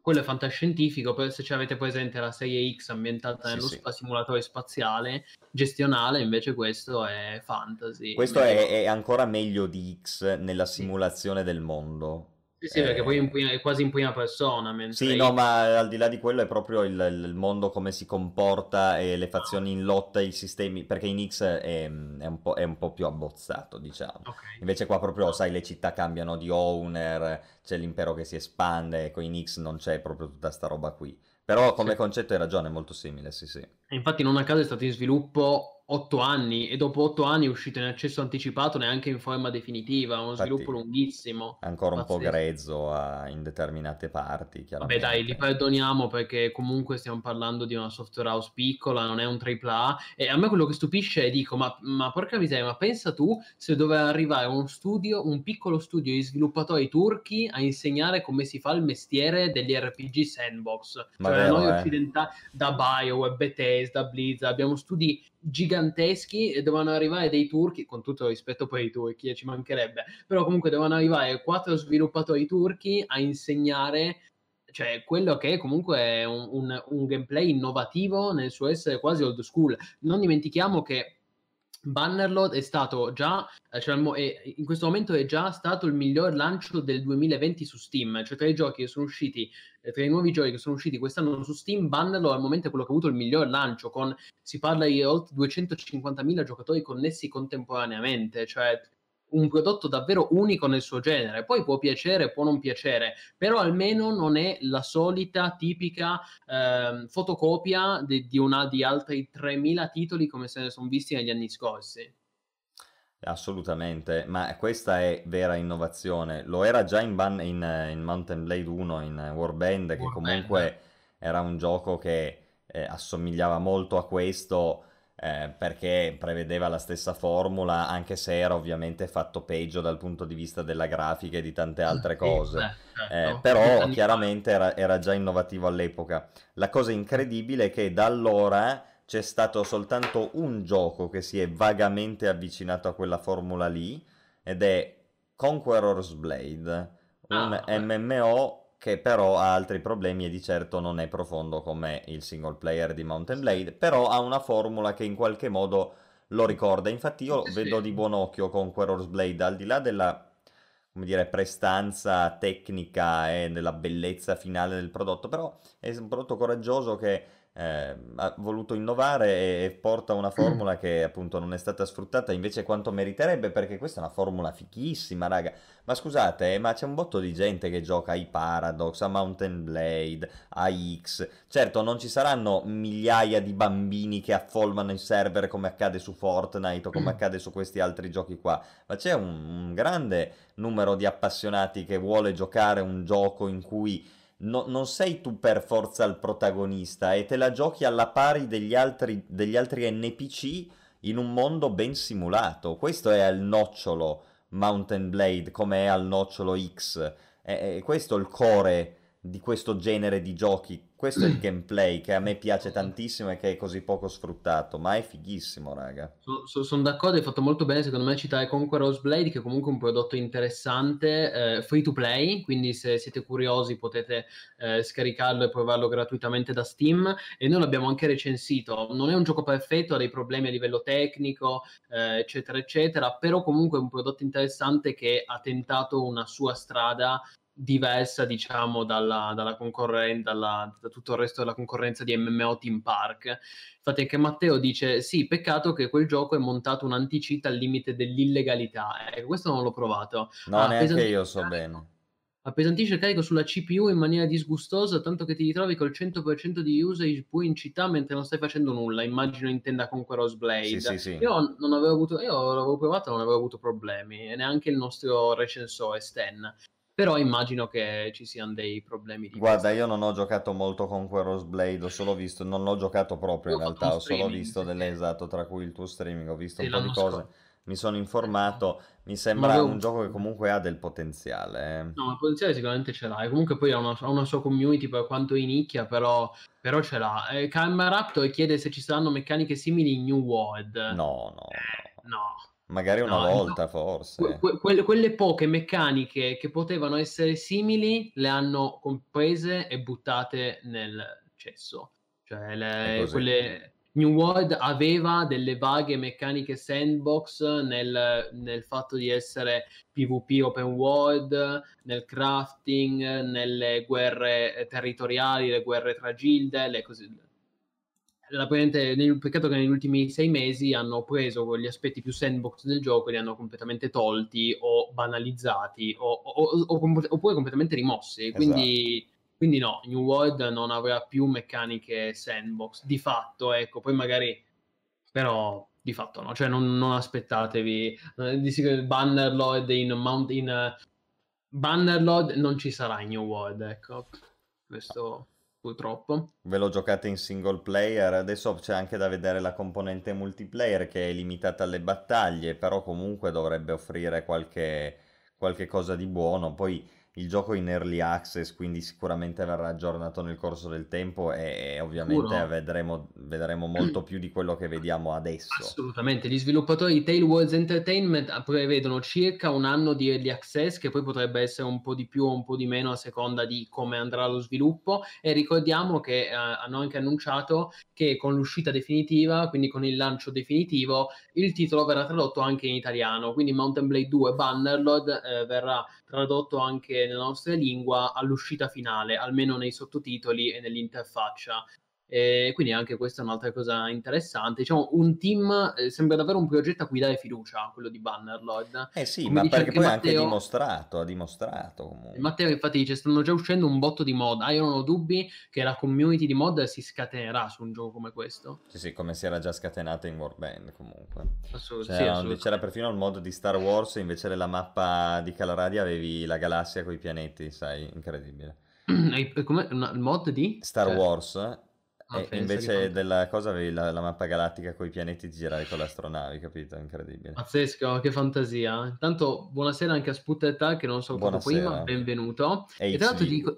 Sì, esatto, buonasera. Ti dico anche una cosa su Mountain Blade, poi, poi leggiamo la chat, che a me, guardando il tuo streaming, a me ha anche stupito visivamente. Cioè Assolutamente. Una bella, una cioè, bella grafica. Perfetta per quello che deve convogliare. Sì, poi magari non sarà il tripla fotorealistico, no, no. ma una bella grafica. Quando parlo di bella grafica intendo anche l'art direction, bella, figo. Io avevo una voglia, cioè io mentre guardavo il tuo streaming avevo una voglia di esplorare quelle città medievali che mi fremevano le mani, cioè bei colori, belle ambientazioni, curata, bella, cioè proprio... No, no, ma assolutamente, ma lo vediamo anche nell'assedio di nuovo. Poi è una grafica che è anche piuttosto fluida, quindi permette, vedi sempre il discorso, recentemente ho fatto questo mm, streaming su che cosa rende uno sparatutto un bello sparatutto, andatevelo a vedere che è molto figo, anche se è chiaro che io dico che è figo perché l'ho fatto io, ma è figo eh, davvero. Testimoni- no, beh, un bel video, dai, lo dico, lo dico io, va bene. È, è, è, una delle cose importanti per me in qualsiasi videogioco in realtà, è che il motore tecnico, la grafica,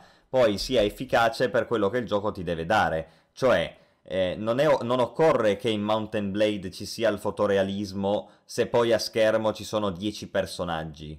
Quello che rende bello Mountain Blade è una scena tipo quella che abbiamo visto prima, che adesso rimetto, dell'ariete che arriva, o della carica di, di, di, di gente che, che, va in città, ok? Oppure, come diceva Plini, anche luoghi pacifici da esplorare che non devono avere le texture 8K. Guardate questa scena, questa scena se avessi avuto la grafica non lo so, di Crisis eh, rapportata oggi non l'avresti mai potuta gestire.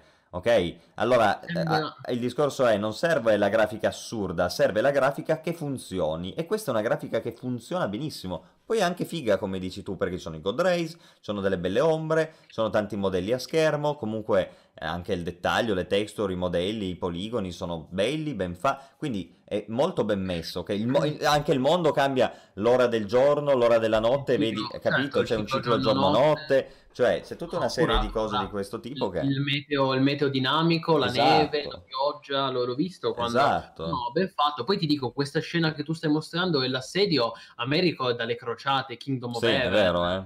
È vero.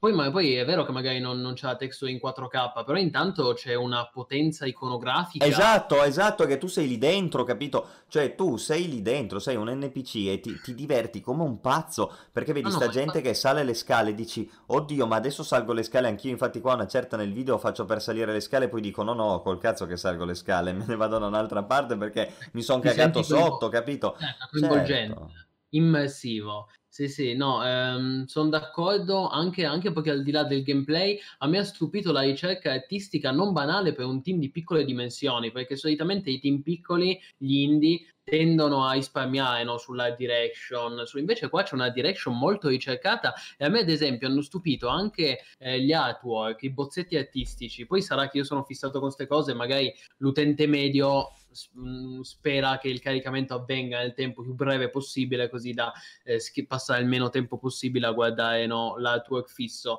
Però, ad esempio, queste immagini, ci sono delle immagini che a me hanno più stupito quando è stata mandata. Sì. Eh, l'art director ha svolto un gran lavoro dietro e tra l'altro questa immagine ci sta a mostrarla anche perché è, è, il, è, lo, è, il, nostro sfondo, cioè in questo momento noi di MMO.it abbiamo cambiato il background del sito eh, per tenere Mountain Blade 2 Bannerlord per una settimana eh, appunto per celebrarne l'uscita su Steam perché noi in questa settimana eh, offrire, offriremo, stiamo già offrendo una copertura speciale di Bannerlord e quindi era anche giusto mostrarlo nello sfondo del sito. Ecco, però è, una bella, è un bel bozzetto, una bella immagine. Assolutamente. Tanta roba, tanta roba. Per rispondere ai nostri utenti, uh, Te- TechSav chiede se uscirà su PS4. Allora, io penso che nessuno di noi sappia la risposta, perché gli sviluppatori al momento non l'hanno detto. Quello che possiamo dire è che guardando al passato della saga, Mountain Blade Warband è uscito su PlayStation 4 alcuni anni dopo l'uscita su PC eh, però, però non, non, sappiamo se, se questo Bannerlord uscirà, arriverà anche su console. Difficile da dire, eh. forse magari sulle nuove, sulle nuove console che comunque avranno più potenza eh, rispetto a PS4 e Xbox One. Però la verità è che non, non, lo sappiamo, non possiamo né confermare né smentire. A meno che tu non mi dici che hai delle informazioni. No, non so nulla di questo, devo dirti, sai che io poi non sono un consolaro, quindi... Comunque, no, guarda, che... tu mi hai fatto notare anche questa cosa della grafica adesso, dicendo tutto sommato una bella grafica, eccetera. Beh. Assolutamente, ma e, e comunque ti dico anche che il primo Mountain Blade, insomma, Warband, che certo è una grafica molto più brutta a livello così di impatto visivo eh, ti dava la stessa sensazione, cioè Beh, in parole povere quando sei in mezzo alla battaglia con gente che si trucida da tutta la parte della grafica non ti frega niente perché tanto quello che doveva darti te lo, te lo sta dando. Eh sì, ma poi non è che Warband avesse una brutta grafica perché eh, ricordiamo che Warband è anche uscito dieci anni fa, quindi sì, aveva una vabbè, grafica comunque... che era contestualizzata all'epoca di riferimento. Sì, non era granché comunque, certo, bisogna dire che era uno sicuramente dei punti di debole... de- debolezza del vecchio, ma... Ma io mi ricordo che ma eh, io mi ricordo che poi gli anni in cui è uscito non, era per niente brutto, non era fotorealistico. No, era, bru- era bruttino, era bruttino. Ma, ormai. Infatti andava mo- una cosa positiva è che però andava molto fluido, quindi riuscivi a gestirti queste enormi battaglie e certo. quindi funzionava poi bene a livello di gameplay. E non ti accorgevi del fatto che era una grafica appunto... Come detto funzionava bene? A livello di gameplay. Ah, sì. E quindi non ti accorgevi che era una grafica da poco su altre cose, ecco.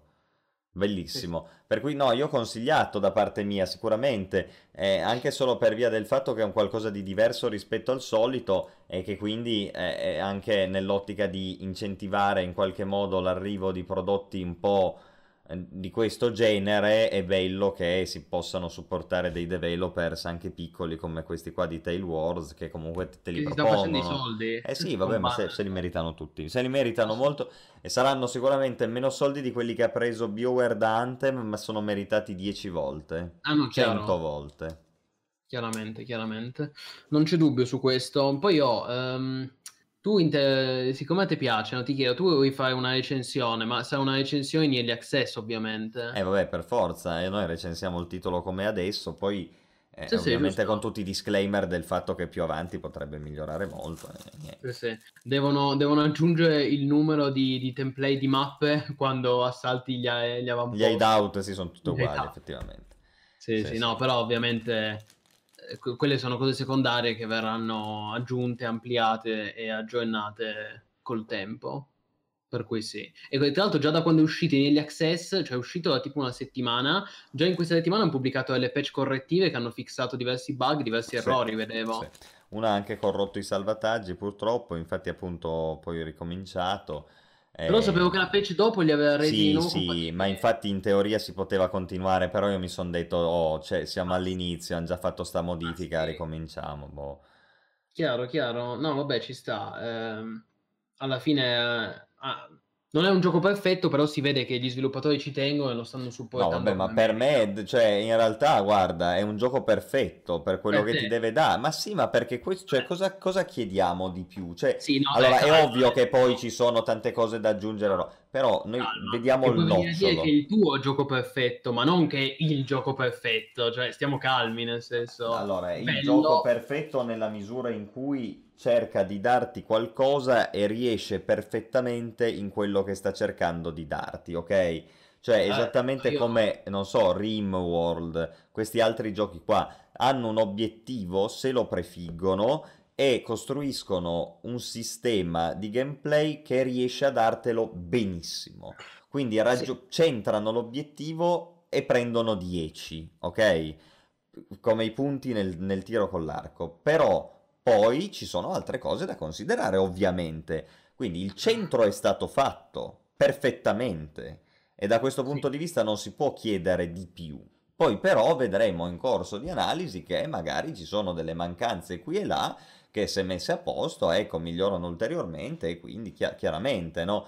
Però quando, quando si raggiunge così bene l'obiettivo che si è prefissati, vuol dire che si è fatto un ottimo lavoro, vuol dire che il prodotto è una pietra miliare perlomeno nel genere di riferimento e Mountain Blade lo è come lo era X e altri giochi come lo è Rimworld appunto, come lo sono taluni giochi Paradox, insomma del loro genere sono perfetti per quello che trasmettono. Poi chiaramente ci sono tante cose che qui e là.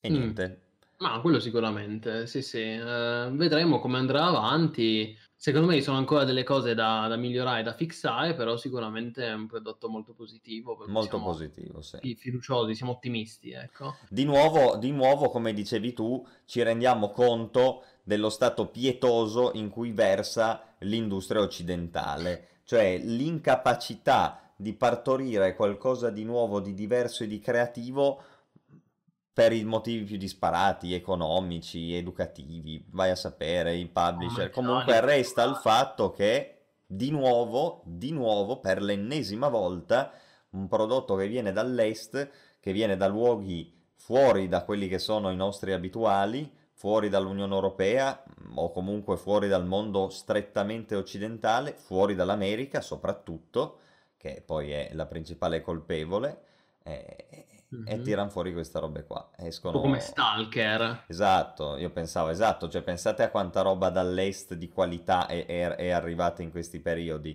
Da, Metro. me- esatto, da Metro, Witcher, Stalker, Mountain Blade, Arma, Arma è cecoslovacco, è ceco, per cui sono anche lì dell'est, in qualche centro-est, comunque è una Ecco, tu- popolazione diversa rispetto alla nostra. Ti faccio una domanda sia perché volevo portela io, sia perché vedo che anche in chat chiedono. Per quanto riguarda l'online, adesso su Bannerlo c'è una forma anche solo embrionale di online? O... Sì, c'è una forma di online, non l'ho ancora provata, non so dirti niente. Mi ha detto Ok. un amico che l'ha provata, ma anche lui pochissimo, perché poi, raga, cioè il punto è che siamo rimasti catturati da queste, da questo mondo single player, che è vero, è, è single player, però è troppo figo. Poi io ne parlo con un altro che sta giocandoci duro e lui mi dice, ma sai, da me è successo questo, sono andato lì, io, gli dico, ah, ma pensa, io invece eh, sono con la basilissa là e faccio l'assedio. Quindi c'è anche uno scambio sostanzialmente divertente, chiamiamolo multigiocatore, multi-single player, ok? E per cui nessuno ha avuto grande voglia di provarsi l'online ancora, però c'è, è giocabile, ci sono delle modalità, ma non so dirvi altro purtroppo ancora. A Ok. quanto pare c'è anche una creazione del personaggio, quindi tu effettivamente impersoni uno, che però non so né la progressione né quanto crei bene il personaggio, né se puoi metterci delle statistiche, né se livelli, non so nulla da questo È punto di ancora questo, diciamo, perché ad esempio Kill Me Plus chiedeva se vale la pena prenderlo solo per l'online, non lo so. Ah, ascolta un attimo, solo perché Matteo mi diceva "Sta- sta andando malissimo la live, in che senso? Gli chiedo io. Perché se è un problema, cioè di- se è un problema di definizione, un problema del fatto che è lenta, è un No, è problema... un problema di connessione. Io quello che vedo è che ad esempio non mi tiene i 1080 e devo scendere. Ah, allora non dipende. YouTube, Aspetta, no, cioè- ti controllo. Non dipende da me. Io sto streamando, io No, no, sono ma io- verde su verde. Ma no, no, è evidente che non dipende da noi. È YouTube che sta dando problemi come Twitch, come un po' tutto il web in, questi- in questo periodo, ragazzi, perché siamo tutti in quarantena e siamo tutti online, connessi. Provo a cui- ridurre un po' la definizione. Sì, Vediamo. non ci serve avere il, il 2K in un Vai, salotto. 2K tanto rimane, al massimo è un po' più sgranellato. Proviamo adesso, magari è un po' più gestibile per alcune connessioni o dà un po' meno fastidio su YouTube, che è appunto... Ecco, allora, se facevo una coop spaccava tutto, dice Kill Me Plus. Beh, certo, una coop sarebbe definitiva, però anche molto difficile, difficilissima da realizzare gioco Difficilissima in però. primo luogo per il sistema, io sai quanto ci ho pensato a una COP, sarebbe il mio sogno, ma Eh, mh, ha dei problemi soprattutto nella gestione chiaramente del tempo. Eh, no, chiaro, Chi è che decide quando velocizzare? Chi è che Dovrebbe decide quando u- pausare? uno per, dovrebbe essere sempre uno per. Però a volte tu hai il dialogo e lo devi accettare subito perché il gioco è fatto in modo tale che subito dopo si trigger uno script e quindi tu non è che puoi intanto far andare avanti il tempo, No, è un capisci? casino, un è casino veramente incredibile. a, a maggior da, da- a maggior ragione da parte di un team piccolo che comunque non è Blizzard o Bethesda, voglio dire, se già Bethesda fa uscire dei giochi ultra buggati, diciamo che questi sviluppatori turchi sono in parte Ah, ecco, vedi, ogni tanto salta il segnale, bisogna cliccare se la- c'è un problema di sincronizzazione. Ragazzi, provate a fare tutti CTRL F5 adesso, così clearate la cache e tornate e mettetemi a 720 o a 1080 al massimo. Dovremmo essere rispetto a prima leggermente più sgranati, ma molto più fluidi. Pro- provate. Control F5. CTRL F5 per refreshare con la cache clearata. Eh, Comunque, e invece Matteo, che è abbastanza informato, dice: fa notare che ci sono tre modalità di online: cattura la bandiera, comandante e poi semplice deathmatch. Ah, ecco, grazie mille per averlo specificato, ottimo. Sì, mi ricordo che hanno fatto un articolo sulla Capitan Mode, c'è una modalità comandante, Sì, sì, sì, è sì. vero. Ma poi approfondiremo anche l'online, solo che ovviamente ci vuole più tempo, sia da parte degli sviluppatori per, per finirlo, cioè per realizzare un'opera davvero completa, sia da Certo. parte nostra per analizzarlo e recensirlo. Certo. Quindi sì, ci vuole un po' di pazienza. Però, insomma, tanta roba comunque. Tanta roba, caro Plini, finalmente un gioco che mi fa sorridere. In realtà sono contento perché in questo periodo ci sono tanti giochi che mi fanno sorridere. Intanto un c'è buon- stato Doom Eternal, poi adesso c'è questo Mountain Blade, se tutto va bene tra un po' mi esce Kerbal 2 e poi anche Microsoft Flight Simulator, per cui io quest'anno, mamma mia. Askz quest'anno è contento, il 2020 è l'anno della cuccagna per Askz. E io nel frattempo, ragazzi, vi ricordo ovviamente di iscrivervi al canale YouTube adesso che state, adesso che avete eh, refreshato e state tornando in massa. Vi ricordo, iscrivetevi al nostro canale se ancora non l'avete fatto, così da ricevere una notifica sia su YouTube Oh, e yes. fatelo. E fatelo anche su Twitch, dato che stiamo spingendo un botto questo mese in particolare, siccome siamo un po' tutti quarantenati, si spinge un casino sulle live e sugli streaming Twitch. Anch'io nei prossimi giorni poi tornerò a, a mostrarmi. Sì, guarda, infatti c'è il 1080 che praticamente non sta più funzionando, vedi, Eh, lo sto sì, vedendo no, anch'io, raga, è assurdo. Eh, improvvisamente live è andato non- un po' tutto in merda.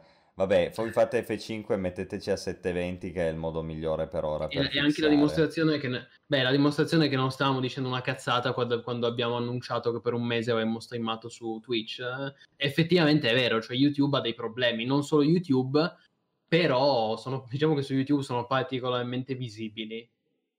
Madonna, puoi dirlo. E Sì. questo... Ah, eh, è sì, eh, sì, eh, sì, eh, sì, Ha ragione, cosa come dice? Rivaus, è vero, c'è anche Animal Crossing che si è preso dei votoni assurdi e sta vendendo un casino perché è il tipico gioco rilassato alla Nintendo da giocare, perfetto da giocare in un periodo come questo, che in realtà è un periodo in cui un po' la gente non sa come E passare. ha anche un grande pregio che è- fa un ottimo appeal come Stardew Valley su un pubblico femminile. E, e Sì. non sono assolutamente da sottovalutare le donne nei videogiochi, perché noi siamo come, abituati. Com- come Lido Big che infatti voleva, voleva streamarlo, sapevo. Eh, ma secondo me ci sta un casino perché è chiaro che, eh, io non so perché, però ma a me pare evidente, lascio ovviamente ai sociologi il motivo, ma ci sono delle profonde differenze tra il gusto maschile e il gusto femminile si vede anche nel videogioco, il videogioco è un medium prettamente maschile, l'informatica è, un, una è, diciamo un ambito prettamente maschile, quindi si è sviluppato anche seguendo dei gusti di un pubblico che comunque era, era falsato, cioè c'era un bias chiaramente, perché era predominante la componente maschile, quindi si virava molto di più su quella, perché ovviamente c'era più gente. Allora è un bene che ampliandosi la platea di videogiocatori e videogiocatrici ci siano anche dei prodotti che hanno un occhio di riguardo verso un altro tipo di gusto, che non è né meglio né peggio, però è un altro tipo di gusto, chiaramente. Io penso che se a una ragazza le fai vedere come primo videogioco Doom Eternal, non gioca ai videogiochi. Se lo fai vedere a un ragazzino di 14 anni, questo gli piace un casino, ma è un normale, cioè è normale, nel senso, non c'è niente di male. Un metallaro soprattutto. Sì, sì.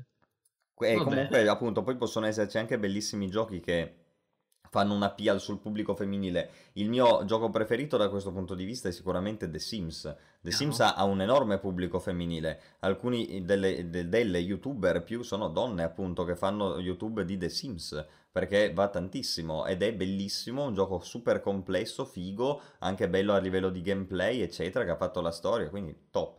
Eh, cioè, sì, più varietà aperto... c'è, basta che siano prodotti di qualità. Ecco. Hai aperto una parentesi to- totalmente imprevista su quali giochi siano maschili e quali giochi siano femminili. Vuoi, pro- vuoi proseguirla? Oppure... No, è uguale, solo se c'è curiosità, ma è, è chiaro che ci sono questi gusti Beh, diversi. Sì. Il discorso è abbastanza evidente, intuibile, ecco.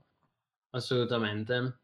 Eh, Thomas dice io aspetto Baldur's Gate 3. Eh, anche, eh, anche que- bravo, anche quello c'è da attendere quest'anno, è vero? Baldur's Gate 3 è un'altra... Anche se di quello sono un po' più titubante, però... Vabbè, ma non tutto deve piacere a te, scusami. No, no, no, no, no, no, Ovviamente ma... un titolo molto atteso. Minchia, a me piace quella roba lì. No, no, mi dispiace un po' su alcune cose, non vorrei che... Eh No, non lo so, non vorrei che uscisse qualcosa di meno bello di quello che si meriterebbe, perché comunque Baldur's Gate è una cosa a cui io tengo, ho giocato lo tanto. sappiamo. Eh no, ma vedremo, sicuramente.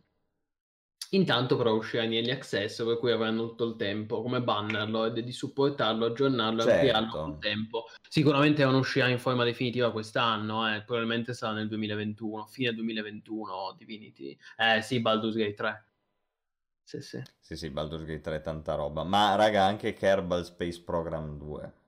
Eh, Co- che ha il multiplayer, eh. Eh, quello appena esce devi fare anche lì un altro streaming culturale. Ah, sì, certo. Come, come funziona. Ma sai che ti racconto un piccolo aneddoto di questo? Io Beh. quando ero piccolo c'era un gioco un, che in realtà era un simulatore, si chiamava Orbiter eh, c'è sicuramente ancora se lo troviamo Orbiter. Orbiter Game. Magari. Orbiter Space Flight Simulator, ma questa è una roba vecchissima. Eh. Adesso c'è scritto 2016 Orbiter Space Flight Simulator ed era un gioco simulativo in cui tu prendevi l'astronave e giravi. No, io non ero mai riuscito a fare niente perché eh, pensavo che le cose nello spazio funzionassero come i film, cioè tu inquadri l'obiettivo, accendi i motori e l'astronave tira dritta verso l'obiettivo, no? Solo Pensavo... che ovviamente non è così perché nello spazio c'è la gravità e tutti i corpi si muovono e quindi devi, in realtà è una questione di piccole correzioni di orbite e, e tempi molto lunghi, quindi c'è proprio un cambiamento di paradigma che bisogna... Eh, che bisogna capire quando ci si mette a giocare ai giochi un po' simulativi nello spazio, tipo Orbiter una volta, adesso Kerbal, sì, ma io sono sicuro che la persona media non lo sa, cioè la persona media pensa che quando il razzo parte, parte ma in, in direzione, cioè, ma, ma dove deve andare? No, sì, sì, no, certo. sicuro, cioè parte in verticale perché lì c'è la luna e va... Esatto, e va verso la luna, sì, sì, chiaro, certo, certo. E no, invece è completamente diverso rispetto a così. E, e devi capirlo. Mica all'inizio su Kerbal capivi niente di nuovo, dicevo, ma non riesco a fare niente. E poi piano piano app- e, app- e apprendi, capito? Quello è bello, che apprendi, è bello quando il gioco ti fa apprendere, e quando è basato su una cosa reale e quindi tu mentre giochi al videogioco acquisisci anche conoscenza di quella cosa reale lì. E poi non c'è Chiaro. cosa più bella di imparare giocando, ovviamente. È un no? gioco educativo, Kerbal. Sì, sì, fighissimo, fighissimo, bellissimo Kerbal, uno dei miei giochi preferiti. Eccomi, scusate, ho preso un fazzoletto. Bello, bello. bello Vabbè, ma sai che fai perfino le macchine di Formula 1 su Kerbal. Se le costruisci bene c'hai tutta l'aerodinamica e quindi fai le gare, bellissimo. È un gioco pazzerello, insomma, bellissimo, molto Bellissimo, bellissimo Kerbal. E giustamente Rivaus fa notare che tra poco abbiamo pure New World. Sì, ma di quello io mi sono proprio rotto le palle di parlare. Sì, no, cioè, è proprio... giusto, nel senso... Cioè, se vero, vuoi io... parlarne tu, io mi tolgo le cuffie e va... mi faccio un giro. No, no, ma eh, allora io sono d'accordo che in realtà di New World abbiamo già parlato fin troppo, anche perché in realtà non ci sono molte news su New World, cioè il gioco sta andando lentamente verso la release che dovrebbe che dovrebbe essere imminente, ma la cosa strana è che non se ne sa assolutamente nulla.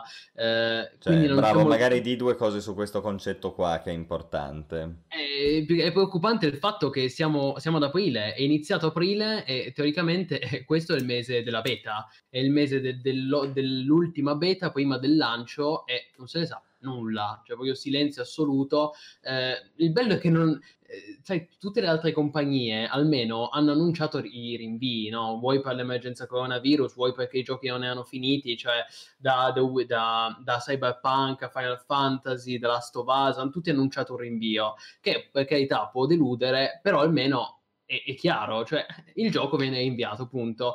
Invece qui Amazon c'è il suo, il suo MMO di punta che deve uscire tra un mesetto, la beta deve iniziare questo mese non se ne sa assolutamente nulla sulla data di inizio della beta e la gente viene lasciata in questo limbo per cui il gioco non è rinviato, per cui probabilmente uscirà effettivamente a fine maggio e probabilmente questo mese vedremo una beta che magari sarà a fine aprile, perché io non penso che sarà a inizio aprile, perché siamo adesso a inizio aprile non se ne sa nulla.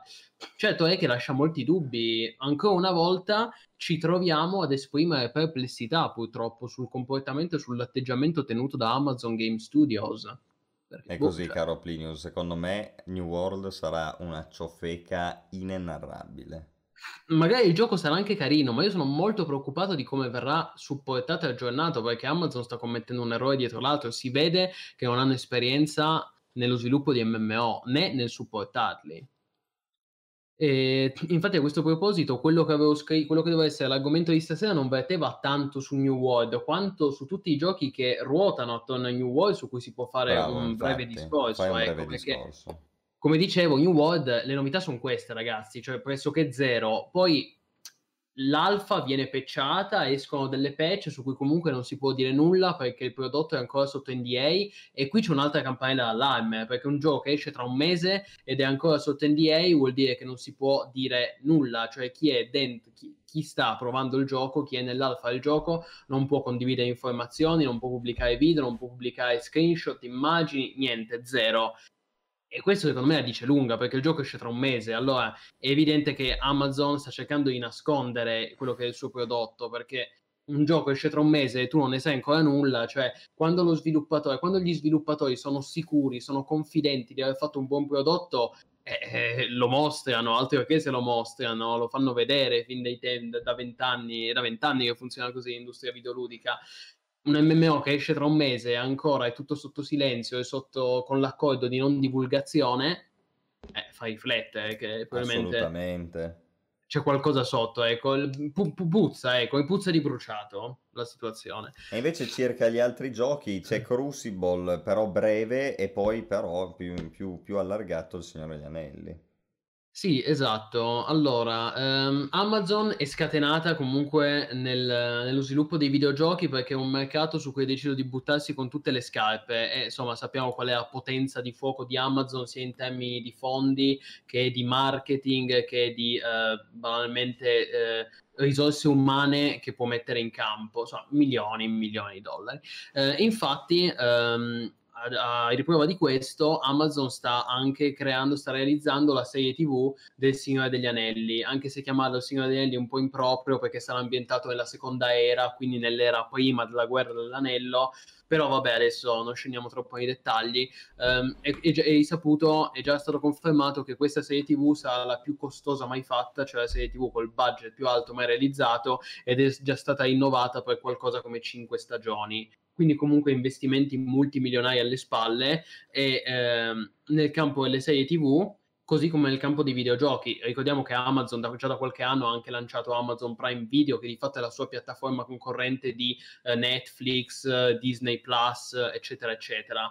Oltre, come dicevamo, a New World ci sono tanti altri titoli che stanno gravitando attorno ad Amazon Game, Stu- Game, Studio- Game Studios, che è la software house, ovviamente la divisione di Amazon dedicata allo sviluppo dei videogiochi fondata nel 2012 e presenta questo, questo studio, Amazon Game Studios, presenta eh, diverse divisioni eh, ognuno dei quali sta realizzando eh, un MMO diverso, quindi ogni team è al lavoro su un, uh, un titolo diverso, uh, un MMO o comunque un gioco multiplayer online, sono tutti giochi online quelli che sta sviluppando, perché ovviamente Amazon vuole buttarsi dove ci sono i big money, i big money in questo momento sono sull'online, come insegna Fortnite, ecco, o Call of Duty. Um, allora, lo studio di Orange County si sta occupando di New World, questo è giusto dirlo perché eh, c'è molta confusione sull'argomento. No? De- prima anche ho letto un utente che ci ha chiesto se l'MMO del Signore degli Anelli uscirà a maggio. No, è New World che esce a maggio, però forse non solo New World, perché dicevo, ci sono vari studi all'interno di Amazon, l- all'interno della, della software house videoludica. Il team di Orange County sta occupando di New World mentre lo studio di Seattle si sta occupando di Crucible. Crucible è un gioco che fino ad oggi è stato praticamente sconosciuto perché Amazon non l'ha, non l'ha mai pubblicizzato. Infatti sono sicuro che a conoscerlo siamo noi degli addetti ai lavori e quattro altri quattro colleghi, cioè per il resto se vai dal grande pubblico e gli chiedi cos'è Crucible nessuno sa cos'è, è sconosciuto, no? Eppure pare che questo Crucible sia praticamente pronto, è completo e pronto a uscire. Um, e secondo un report del New York Times, che non, non è esattamente il giornaletto della domenica, no? È, insomma, il New York Times dice che Crucible uscirà a maggio, quindi anche Crucible esce il prossimo mese, che è una roba a sorpresa, cioè um, New World... Magari anche quelli New del New York Times si sono confusi, non ci hanno più capito niente, hanno detto Amazon rilascia una roba a maggio che cos'è? Mm, aspetta, aspetta che trovo. Vai a chiedere al tecnico informatico che ne sa più di noi. Eh, chissà che casini, magari si sono confusi pure loro. No, io ho letto l'articolo del New York non Times. Non si sono confusi. E, face- e sottolineava appunto che esce lo stesso mese del loro MMO di punta. Cioè, è veramente strano, è un cazzo di casino perché da una parte c'è New World che esce a maggio, ma New World è da anni che lo stanno hypando, è da anni che escono i trailer, i video, cioè anche se poi è nascosto, ok, è sotto NDA, però comunque è stato annunciato al pubblico da tre anni New World. Dall'altra parte c'è Crucible che anch'esso dovrebbe uscire a maggio, e non se ne sa assolutamente nulla, per cui eh, sembra anche strano che una compagnia rilasci due MMO lo stesso mese perché ovviamente si fa concorrenza certo. da sola. Sarebbe come se Blizzard nello stesso mese pubblicasse la nuova espansione di World of Warcraft e Diablo 4. Non succederà, state, state pure sicuri che non usciranno lo stesso mese, ecco. Certo. E quindi non, non, si capisce bene che sta succedendo, deve esserci un casino, deve essere un caos in questo momento Amazon Game Studios, cioè deve essere veramente una, una, software house in preda al caos tra il lancio di New World che è stato cambiato, ribaltato come un calzino a tre mesi dal lancio, questa beta di Crucible e per chi si chiedesse cos'è, perché come dicevo appunto titolo praticamente sconosciuto, linko la news in cui ne abbiamo parlato e, e poi dico, uh, da quanto ne sappiamo finora, Crucible è un action shooter fantascientifico multiplayer in terza persona. Mamma mia, quante definizioni. Mi hai linkato, uh, non ancora. Allora, ah, di fatto è uno, spar- è uno, sparatutto, no, l'ho linkato in chat, sì, è uno sparatutto eh, fantascientifico, ovviamente multiplayer online, ambientato su un mondo alieno, eh, in cui 12 giocatori entrano in un'arena e devono affrontarsi tra di loro, e mentre si affrontano tra di loro devono anche combattere contro delle pericolose creature aliene, eh, finché alla fine non rimane un solo vincitore. E sembra un po', un po' un misto tra un Battle Royale e un action PvP. Um, ovviamente stiamo parlando di un titolo fortemente, co- fortemente competitivo, orientato al PvP e agli sport, che è stato realizzato da un gruppo di ex developer di Guild Wars 2, tra cui il game director Colin Johansson. Si tratta di, un, di, una parte del team che per CV2 si era occupata del PvP, lo structure PvP, e che adesso infatti è andato in seno ad Amazon a creare un, un gioco multiplayer online competitivo basato sugli sport, cioè pensato con gli sport in mente. Quindi se vogliamo un gioco, è un titolo molto diverso da New World, eh, effettivamente non, non si fanno molta concorrenza perché New World è un MMORPG orientato ehm, che, che open, un MMORPG open world che include componenti PvP che però sono state fortemente ridotte e componenti PvE. Mentre invece Crucible mh, di fatto è un action battle royale, quindi di fatto è un gioco PvP a tutti gli effetti, cioè eh, proprio un gioco competitivo. Però, però il momento, il bello è che praticamente nessuno l'ha visto, quasi nessuno ci ha giocato, quindi è davvero un titolo misterioso. E se davvero esce il prossimo mese, insomma, sarà, diverso, sarà curioso vedere quello che succede con questo, con questo gioco che emerge dal nulla, e, mentre esce anche New World, no? E, tra l'altro un titolo, devo dire, il concept non sembra neanche rivoluzionario, cioè il t- l'ennesimo Battle Royale. il commento di Askzor. No, vabbè, ma io non ne posso più di questi battle royale. Cioè, io non mi sono mai sentito così scollegato dal mondo dei videogiochi da quando hanno iniziato a venire fuori come funghi questi battle royale. Cioè, io eh, mm, non mi piace come concetto particolarmente il battle royale. Poi a me comunque piacciono i videogiochi, quindi cioè è un po' come uno che gli piace giocare a calcio, magari non gli piace tanto battere i calci d'angolo, però tutto sommato lo, lo fa e se li fa godere perché magari ogni tanto tira di testa e fa gol, quindi può anche mm-hmm. comprendere il bello di quella roba lì che di base non gli piace. E io ho provato a comprendere il bello dei Battle Royale, ci ho giocato, ho giocato, ho giocato tanto ad Apex Legend, eh, non ho mai provato Fortnite, però chi lo conosce, ho giocato a PUBG, ecco PUBG Adesso era molto bello. Adesso c'è of Duty Warzone che è bello, carino. Che non ho ancora provato, però capito, cioè è l'ennesimo cazzo di Battle Royale. Ah, sì, hanno, allora... d'accordo, siamo d'accordo. Cioè, ma poi quando ci sono così tanti giochi di uno stesso genere, che comunque è un genere settoriale in cui ti devi specializzare, come erano anche i MOBA, cioè Mm. tu se ti piace e ti infogni, ne scegli uno e giochi quello. Cioè, la gente che gioca a LoL e a Dota insieme sono pochi. Di solito uno sceglie di giocare a LoL o uno sceglie di giocare a Dota o altri ancora a Heroes of the Storm, ok? Però è difficile che ci sia una varietà all'interno dei giocatori dei MOBA. E lo stesso secondo me è per i Battle Royale, salvo all'inizio quando magari esce il nuovo Battle Royale o il nuovo MOBA e allora la gente, anche quelli che giocavano ai precedenti, vogliono provare la novità. Ecco, però non è un a parte che cioè, poi sono giochi molto competitivi in cui ti devi skillare molto, quindi devi comprendere bene come funzionano, quindi ci stai un sacco di tempo a diventare bravo, fai un sacco di sforzo per skillarti in quel gioco lì e quindi non vuoi cambiarlo e andare da un'altra parte. Tutto Mm. ciò sommato, io dico basta Battle Royale per mille e una ragione. Quelle che ho esposto è anche di gusto. Eh, dai, Yeah. poi Battle Royale, voglio dire, non innovano minimamente, cioè non c'è una roba più stantia del Battle Royale, anche se tu puoi trovare qualche piccola aggiunta come per esempio aveva fatto Apex Legends col, sai, il sistema di point che tu dicevi là Ah, c'è il nemico, esatto, e ti compariva l'icona, che quella è l'unica innovazione che il mondo dei videogiochi ha visto da anni di Battle Royale praticamente.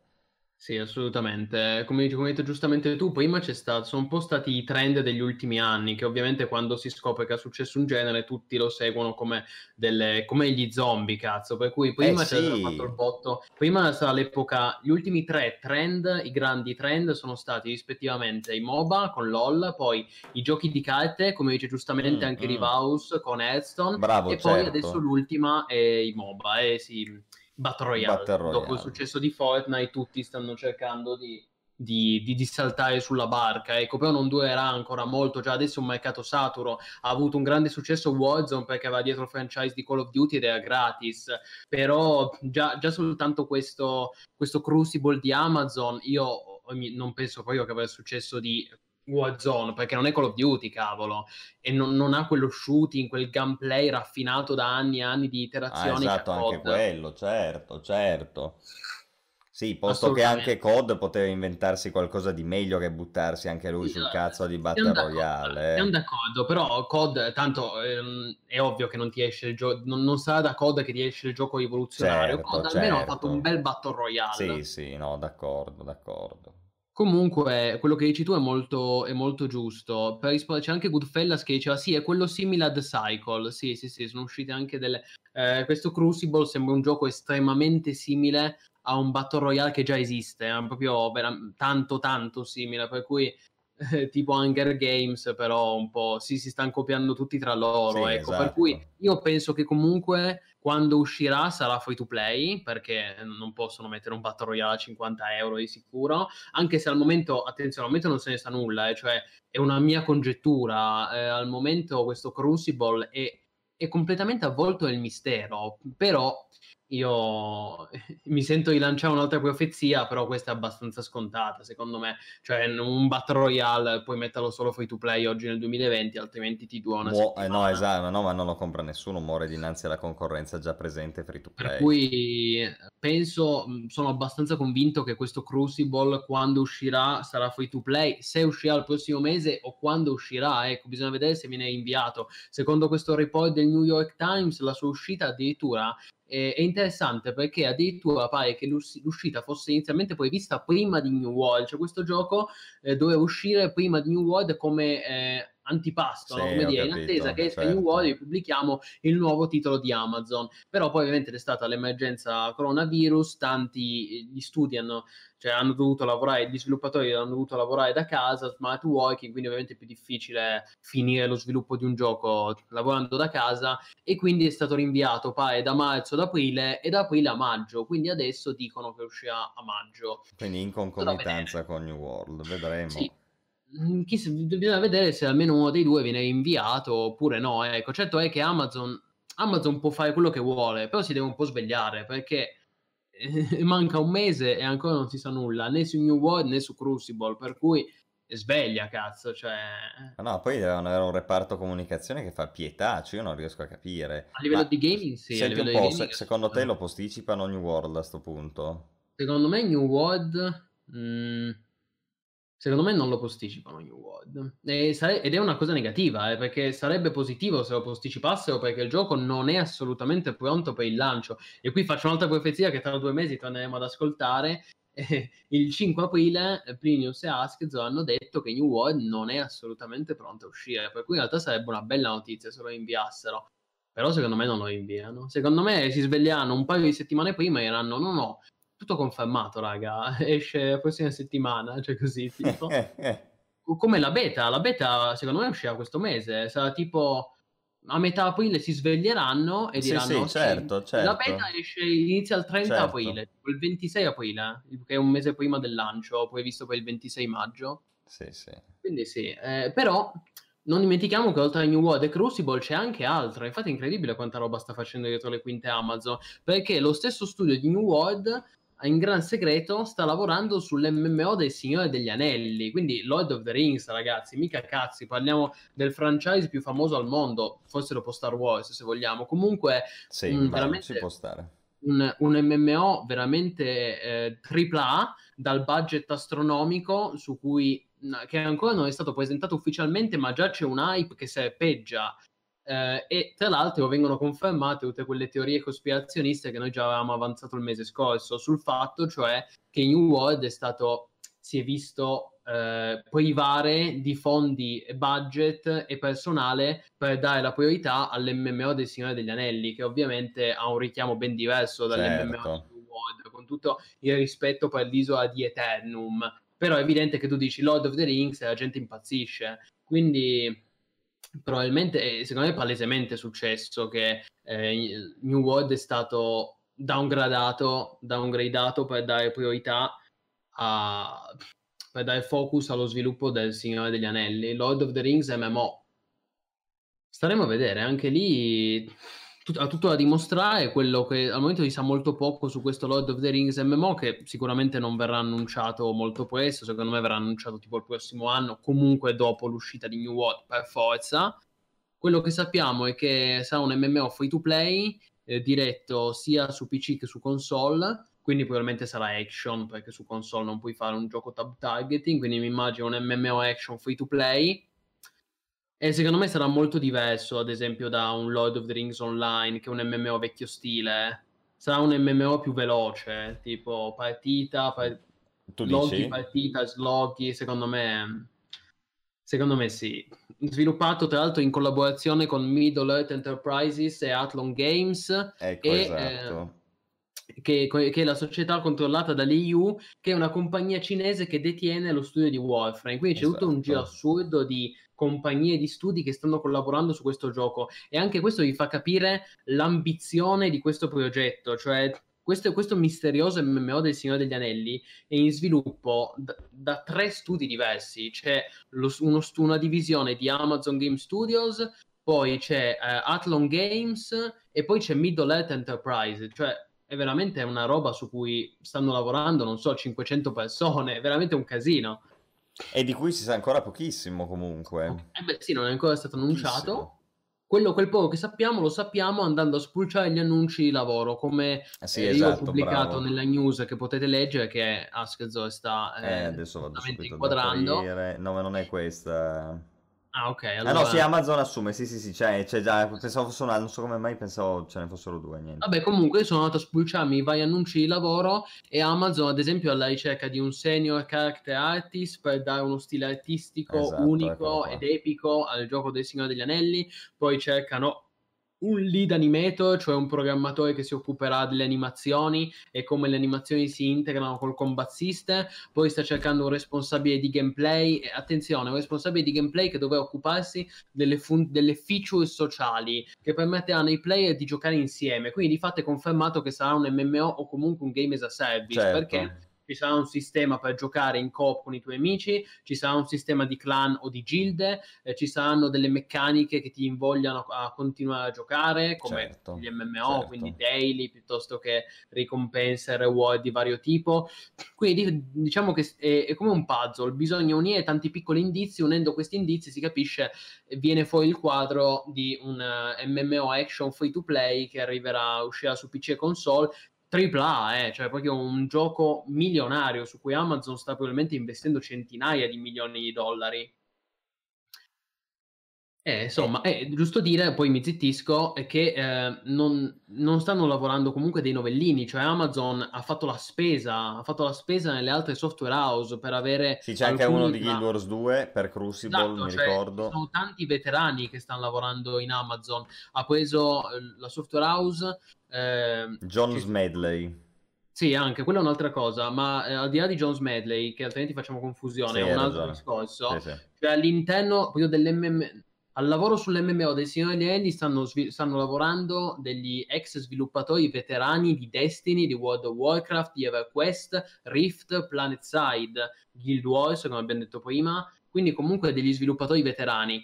Poi in più c'è il discorso di questo fantomatico quarto studio che è quello fondato da Jones Medley, l'ex presidente di Sony Online Entertainment, oggi nota come Daybreak Games, che si è unito ad Amazon nel 2017 creando, formando una sua divisione. Ecco, questo quarto studio eh, al momento sta, non, non, è, non, è, non si sa nulla su cosa sta sviluppando, cioè il progetto di questo quarto studio non è ancora stato eh, svelato né annunciato al pubblico.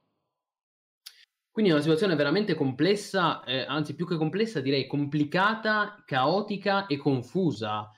Veramente Amazon Game Studios deve essere veramente un casino lavorare per loro, cioè ne esci pazzo, ne esci pazzo. Guarda, secondo me l'unica cosa che possiamo fare adesso è aspettare il primo gioco di questi che uscirà e su quello potremo fare molte valutazioni, secondo me. Che sia New World, che sia Crucible, quale dei due uscirà per prima, già darà molti indizi sul prosieguo poi anche degli sviluppi dei restanti giochi. Sì, sì, oh, comunque non dimentichiamo che Amazon mh, ha già pubblicato, non, non, è il primo gioco che pubblica, eh, ha già pubblicato dei giochi in passato, Amazon sì. Game Studios ha pubblicato The Grand Tour che è stata una ciofeca. Cioè però mai, mai così hypati, mai così MMO, mai con questa valenza, no, mai vero, però, di, però se il buongiorno si vede al mattino, eh, sai, no, questo è per rispondere anche a quelli che dicono, cavoli, se, se un gioco sviluppato da Amazon sarà un capolavoro perché hanno milioni infiniti. In realtà lo sviluppo dei videogiochi è una cosa che spesso è slegata dalla Sì, è vero, certo tue disposizione. Certo. E lo dimostra il fatto che il primo gioco a uscire su console di Amazon Game Studios, che era il gioco di guida ispirato a The Grand Tour, è un gioco da merda. Poi si è beccato, se andate a guardare su Metacritic, si è beccato un sacco di 4, 5, cioè veramente dei votacci e quindi se il buongiorno si vede dal mattino non partiamo bene. Poi magari fanno un exploit e l'MMO del Signore degli Anelli sarà un capolavoro. Io spero che sia un capolavoro perché io sono un fanatico incredibile del Signore degli Anelli. Se me lo rovinano io vado lì, a, vado nella sede di Orange County ad Amazon con le torce. Però, però tutto da vedere, ecco. Guarda, in chat stanno dicendo delle cose potenzi- cioè sul fatto che potenzialmente può anche essere free to play, questo MMO mhm. eventualmente mm-hmm. può avere... Non lo è è confermato. Hai confermato? Quello del Signore degli Anelli sarà un MMO free to play. Dirett- eh, eh sì, perché deve uscire anche su console e su console.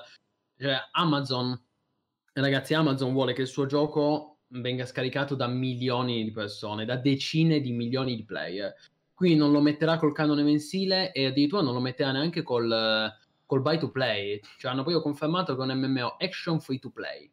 Poi questo, questo annuncio ha poi tutta una serie di, di, implicazioni che non piacciono neanche a me purtroppo, perché sono molto dubbioso. Secondo me è molto difficile eh, integrare un franchise, un lore come quello del Signore degli Anelli con una formula free to play. Molto difficile, molto complesso. E ti, e ti lascio anche riflettere su questo tu stai andando ad approcciarti a un lore costruito e comunque statico, non lo puoi andare a modificare, non è come Blizzard che faceva esatto. le espansioni uccideva i personaggi, ne faceva nascere di nuovi, la gloria, l'onore, le morti, raid, Garrosh, eccetera, cambia... stravolto il lore, no?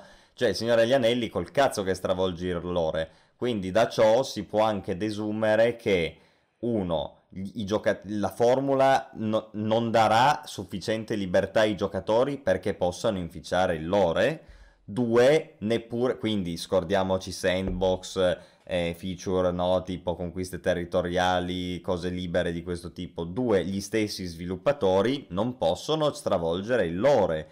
Quindi sì. scordiamoci, modello di espansioni tipo WoW con la trama che cambi. Allora, o fanno una roba completamente slegata Ma non che... possono perché però, sono, esatto, comunque... sono dati la zappa sui piedi perché fosse stato ambientato dopo il Signore degli Anelli ancora ancora è un libro bianco, è un libro da scrivere, la quarta era, la quinta era della Terra di Mezzo, ma loro sono nati nella seconda era, che è quella prima della guerra dell'anello, quindi è tutto già scritto, non esatto. possono scherzare, esatto. a meno che non iniziano a fare, non lo so, cioè poi... Oddio, Spin-off, magari... oltre il mare, esatto. boh. Cioè, loro possono anche decidere che loro alla fine hanno acquistato i diritti del Signore degli Anni, possono anche decidere che si racconta una storia che diverge, però però comunque stanno scazzando a loro. Sì, e comunque è sempre faticoso quando hai, sì, hai dei limiti rischioso. di questo tipo, esatto, perché comunque non puoi mai spingerti oltre un tot, sei sempre lì che cerchi di venirne a capo, non è bello questo per lo sviluppo di un gioco che invece dovrebbe avere totale libertà creativa, soprattutto un MMO e soprattutto quando si vorrebbe, cosa che non è questa, certamente dare ai giocatori una certa influenza all'interno di questo mondo, cioè che non siano solo spettatori passivi di qualcosa che accade, ma che in prima persona possono influenzare e questo chiaramente non sarà ovvio. Beh, eh, certo, certo, no, tutto no, giusto. No, sono, sono, sono d'accordo. Circa... Eh circa sì, quello che dicevano prima nella chat, no? che volevo dirti, che eh, dicevano appunto sul fatto che, pot- che, che, è free to play, eccetera, e, e, allora si scannavano, come leggi anche tu, sul fatto no, che... sono d'accordo, ad esempio Thomas dice, io spero che vor- vorrei vedere un gioco da 50 euro e avere un'esperienza completa al 100%, io sono d'accordo, sono perfettamente, sono della tua stessa opinione, solo che mh, purtroppo non è quello che avverrà, perché hanno già confermato che sarà free to play. E un canone mensile? Eh, beh, se free to play sicuramente non ce No, lo vabbè, no, ma dico eh, in generale, cioè visto che eh, ci troviamo a volte a discutere sul fatto sono... che ci sono dei giochi free to play che poi patiscono troppo per le microtransazioni, altri buy to play che però lo stesso hanno bisogno di mantenersi in qualche modo e quindi bene o male scadono sempre nel cash shop o robe di questo tipo.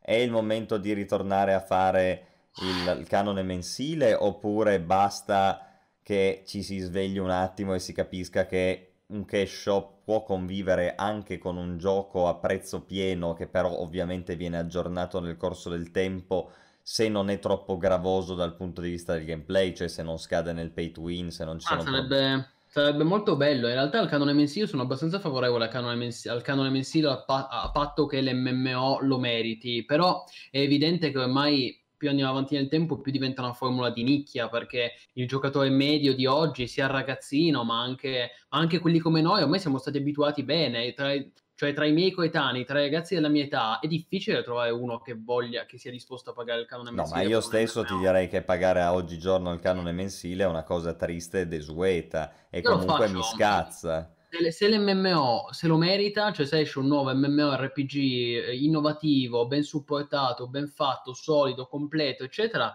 io lo farei, non ho problemi. Alla fine 10 euro al mese, a me ma che me ne frega, io lo faccio. Però è evidente che ormai è un, modello sempre più di nicchia e se vuoi avere i big, il- i big money, cioè avere il grande pubblico, di sicuro non vai sul canone mensile. Infatti è una formula che ormai propongono soltanto i prodotti di nicchia, come eh, Camelot Unchained, che avevamo già citato prima, può permettersi di, di- di- di essere eh, a canone mensile, mensile. quando uscirà, adesso ancora no, però quando uscirà nel 2030 sarà a canone mensile perché comunque stiamo parlando di un MMO eh, sandbox hardcore, molto di PvP, molto di nicchia.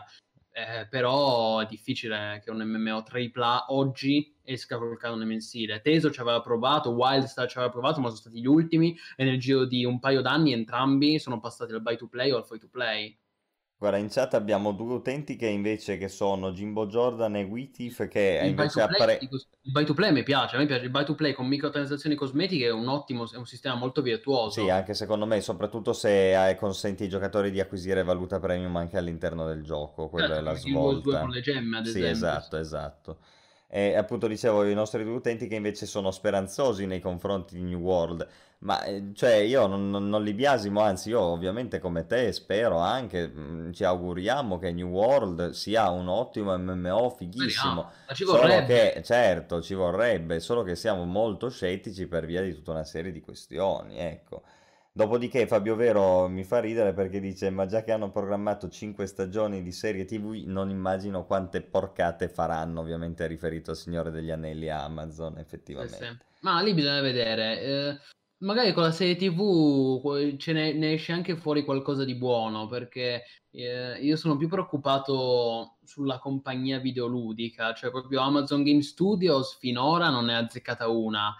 La serie TV, come i film, cioè comunque Amazon Prime Video ha delle belle serie, come The Man in the High Castle. Sì è quella che viene eh. citata sempre, solo che Eh. citano solo quella. E allora io mi chiedo, ma ce ne sono Sì. anche di altre o c'è solo Men in the Cast? Ah Io no, non ce adesso, l'ho sta- adesso- Amazon Prime. adesso sta spingendo abbastanza. Anche il buon Damiano mi parlava di Antes, che c'è Al Pacino, ad esempio, Ah, eh, sai che io non, non- non vedo il cinema, per cui non No, però so. sicuramente non è, cioè non è che mh, non è Amazon, eh, non, non aspettiamoci che pubblichi un capolavoro al mese, ecco, però comunque sta spingendo anche sul lato cinematografico, insomma, l'intrattenimento. Amazon vuole sfondare sull'intrattenimento, sui servizi online e su queste piattaforme. E con le serie TV in, in parte ce la sta facendo, cioè poi ovvio che non diventa un monopolio solo di Amazon perché c'è Netflix, c'è Disney, eccetera. Però intanto dice la sua. Sui videogiochi finora non è andata molto bene, è, molto di- è un mercato difficile, il mercato videoludico. Io mi trovo d'accordo con quello che dice Matteo Esposto, uno dei sistemi che più mi piacciono è quello di Warframe, puoi shoppare, ti danno sconti sulla valuta, ma volendo puoi anche non shoppare e scambiare la valuta per item che droppi. Sì, sì. Eh, E quello secondo me è il nocciolo della questione, nel senso che un gioco come Warframe che è anche bilanciato in un certo modo per far sì che comunque anche se gli oggetti sono acquistabili non c'è un vero pay to win.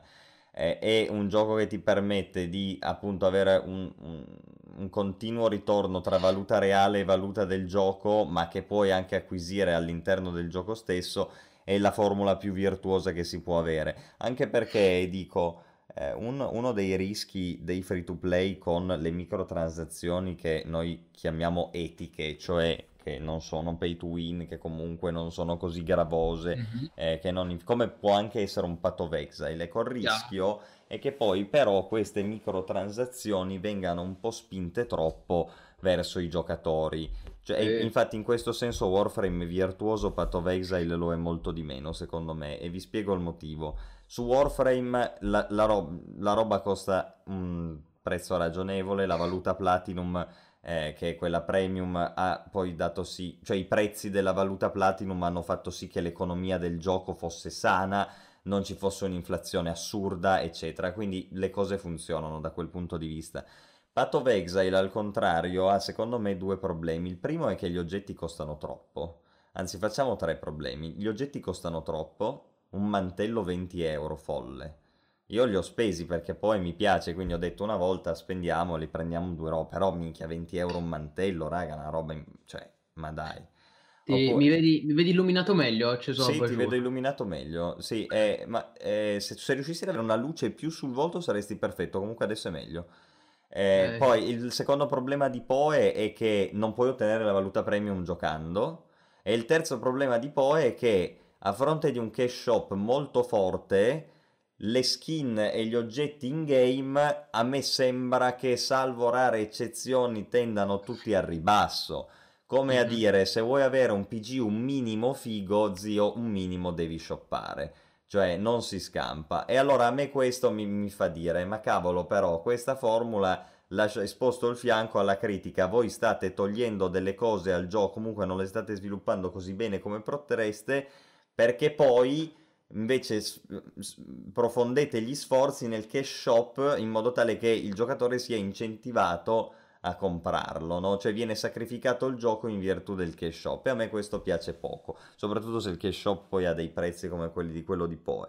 Eh, sono sia Warframe che poi sono, sono, eh, sono virtuosi no? in questo senso, Mhm. però eh, c'è questa profonda differenza tra i due che ovviamente fa pendere l'ago della bilancia nei confronti di Warframe sicuramente, Sì, che è il, Warframe il più virtuoso. Il modello miglior- di Warframe dovrebbe essere tratto a esempio. è il miglior free to play degli ultimi anni, diciamo. Sì, sì. Mo- come modello commerciale economico, diciamo. Poi magari uno può piacere di più massacrare i mob in isometrica alla Diablo e allora preferisce Poe, altri invece mm, vogliono Warframe perché è più mobile, eccetera. Non saprei dirti esattamente quale dei due giochi è il più bello a livello di gameplay, perché sono anche diversi. Eh, sono entrambi ottimi. Cioè, comunque, se cercate un free to play, uno di questi due Sì. non vi deluderà mai. Ecco. Consigliatissimi, infatti nella nostra pagina di migliori MMO li trovate sempre. Nel frattempo abbiamo subonato il buon Ginos che cita un po' di buone serie Amazon. Ecco, The, The Boys, Boys. Hunters, Good Omens, poi Davide cita anche McMafia e Beat, non le conosco. Sì, per carità, carine. The Boys già c'ho qualche dubbio in più, l'ennesima serie sui supereroi. boh, vabbè. Ah, ecco. Però, però eh, va bene, insomma. Ma sì, Amazon comunque ha fatto anche cose buone, no? Po' come lui, ha fatto anche cose buone. Sì, sì, certo. Ehm, però, però sul campo videoludico è tutto da dimostrare, per cui mo vediamo sto New World. Questo mese la beta, se non, se non fanno invii clamorosi. Prossimo mese la release definitiva. Prossimo mese dovrebbe uscire anche Crucible, pare. E poi invece per eh, The Lord of the Rings MMO, ovviamente parliamo di tempistiche più lunghe. Secondo me non verrà presentato prima del prossimo anno e non uscirà prima di altri due o tre anni, quindi comunque tempi lunghi, sì, poco ma Certo. sicuro. E ci sono, giustamente dicevano sia Thomas Bartolini che non mi ricordo chi perché l'ho perso, ma anche sì, anche Black Desert. Certo, cioè su Black Desert si può fare una critica molto molto simile, forse anche più pesante di quella che si fa su Path Matteo, of sì. Exile, sì, sì. Sì, beh, molto più pesante perché Sì, sì. sicuramente non è come Path of Exile. Però sì, eh, Ci sono lì proprio dei cambiamenti al di là dell'estetica e poi c'è in Black Desert è pienamente presente questo discorso dell'estetica che devi shopparla perché gli oggetti di base fanno cagare, quindi è- sei proprio incentivato. Eh, poi è vero che puoi ottenerli lo stesso non pagando, quindi Black Desert si pone un po' a metà tra Path of Exile, cioè è, è più pesante nel- nella quantità e qualità di oggetti che vengono shoppati, ma eh, ti dà la possibilità di comprarne molti anche con la valuta del gioco, quindi c'è un, un semi-bilanciamento, comunque hanno ragione gli utenti, certo Black Desert è super criticabile da questo punto di vista, sì. È la- poi il vero problema del gioco in realtà, eh. sì, sì, chiaro. No, no, è comprensibile. Comunque sì, eh, siamo d'accordo, insomma. Stiamo, stiamo a vedere se, se uscirà questa, questa beta di New World, eh, vi daremo aggiornamenti su mmo.it, come anche Black Desert. Ovviamente, come sempre, come sempre, caro Plinius. Senti un po', io direi che si è fatta una scelta, cosa dici? Eh sì, quasi mezzanotte, assolutamente. Possiamo avviarci verso la chiusura, leggendo i Sì, commenti dei volevo, nostri esatto, volevo leggere Ricorda- ricordando che comunque questo fi- a fine mese, a fine aprile, non è soltanto, non c'è soltanto la beta di New World, ma c'è anche e soprattutto l'anniversario di Guild Wars 1, che, seco- che per me personalmente è ancora più importante Ah, certo. Per cui mi raccomando, non dimenticate che questo mese, a, cioè a fine aprile, si organizzano grandi eventi per l'anniversario, il quindicesimo anniversario di Guild Wars, quindi cifra tonda, cifra importante, traguardo importante da festeggiare, per cui sicuramente organizzeremo degli eventi e le serate community su mmo.it, e anche degli streaming nostalgia. Esatto, Eh. probabilmente sì, sì, sì, facciamo anche una serata community e proviamo a giocare un po' insieme parti del gioco. Sì, anche, Vediamo- anche più di... Sì, sì, un po' di serate ci, ci- ci sono, ci sono, ci sto. E poi sicuramente usciranno anche delle- degli speciali che abbiamo in cantiere, stiamo già scrivendo degli articoli, per cui aspettatevi sempre tanti contenuti su mmo.it. Bene, e con questo ragazzi concludiamo questo nuovo streaming della quarantena. Purtroppo Esatto. temo che ce ne saranno altri a distanza perché ancora è lunga, ma noi teniamo duro, rimaniamo a casa, nerdiamo come dei bastardi e Sì, sì. noi che ci fotte, noi nerdiamo, avanti, dai che Eh, sicuramente giocare a Mountain Blade. Ancora un po' di streaming in quarantena sicuramente ci saranno. Speriamo non troppi, dai, speriamo prima o poi di poter tornare a vederci. Sì, Comunque... eh, minchia, sì. E un Assolutamente, un saluto anche testa. a Emanuele che dice io inizio Mountain Blade, buona serata, Ecco, grazie bravo. L'hai scaricato mentre seguivi lo streaming, grande. Così ti ho anche ridotto la definizione ti ho fatto un favore che ti ho liberato banda. Mentre invece Dax Perfetto. chiede quando esce il video degli Oscar, ma noi gli MM Oscar non li pubblichiamo in video, Dax, Sì, noi gli MM Oscar li, li pubblichiamo come articolo scritto. Abbiamo già pubblicato gli MM Oscar, cioè i migliori del 2019, e adesso nei prossimi giorni uscirà invece il, lo speciale dedicato ai peggiori MMO, cioè gli Oscar Trash, quindi i migliori dei peggiori, i, i peggiori MMO del 2019. No, una cosa che possiamo fare al prossimo salotto è declamarli ad alta voce. Quello, quello, sicuro, quello è poco ma sicuro. I peggiori. Sì, sì, più schifosi, assolutamente. Lo, non mancheremo. Ci faremo odiare dai PR di mezzo mondo, praticamente. Schifo. Ci piace. Ah. Ci piace. Ti ho linkato in chat lo speciale sugli MM Oscar, appunto, speciale articolo scritto. Yes, lo metto subito, intanto che tu saluti i nostri utenti. No, l'ho già linkato in chat, tranquillo. E va bene, quindi ragazzi, che dire, è stato un piacere anche stasera stare con voi, veramente ottimo, ottimo pubblico, tanti, tanti commenti, tante domande, quindi grazie alla partecipazione. Io vi ricordo ancora una volta di, di iscrivervi al nostro canale YouTube, al nostro canale Twitch, perché ultimamente stiamo spingendo con le live su Twitch eh, di eh, followarci su Instagram, su Facebook e ovviamente di venirci a trovare sul sito vero e proprio mmo.it. Quindi restate sempre sintonizzati e da parte mia è tutto, ecco. Bene ragazzi, anche io vi saluto, togliamo questa maledetta immagine di Crucible, ecco teniamo questa invece di Mountain Blade che è molto più bella. Caro Plinius, grazie per essere stato con me, grazie ai nostri numerosissimi spettatori questa sera, soprattutto a metà streaming, sono proprio contento dei picchi che abbiamo raggiunto, quindi ad maiora e seguiteci sempre su mmo.it. Buonanotte ragazzi. Gra- grandi ragazzi, connessi, aggiornati, massivi. Buonanotte. Buonanotte.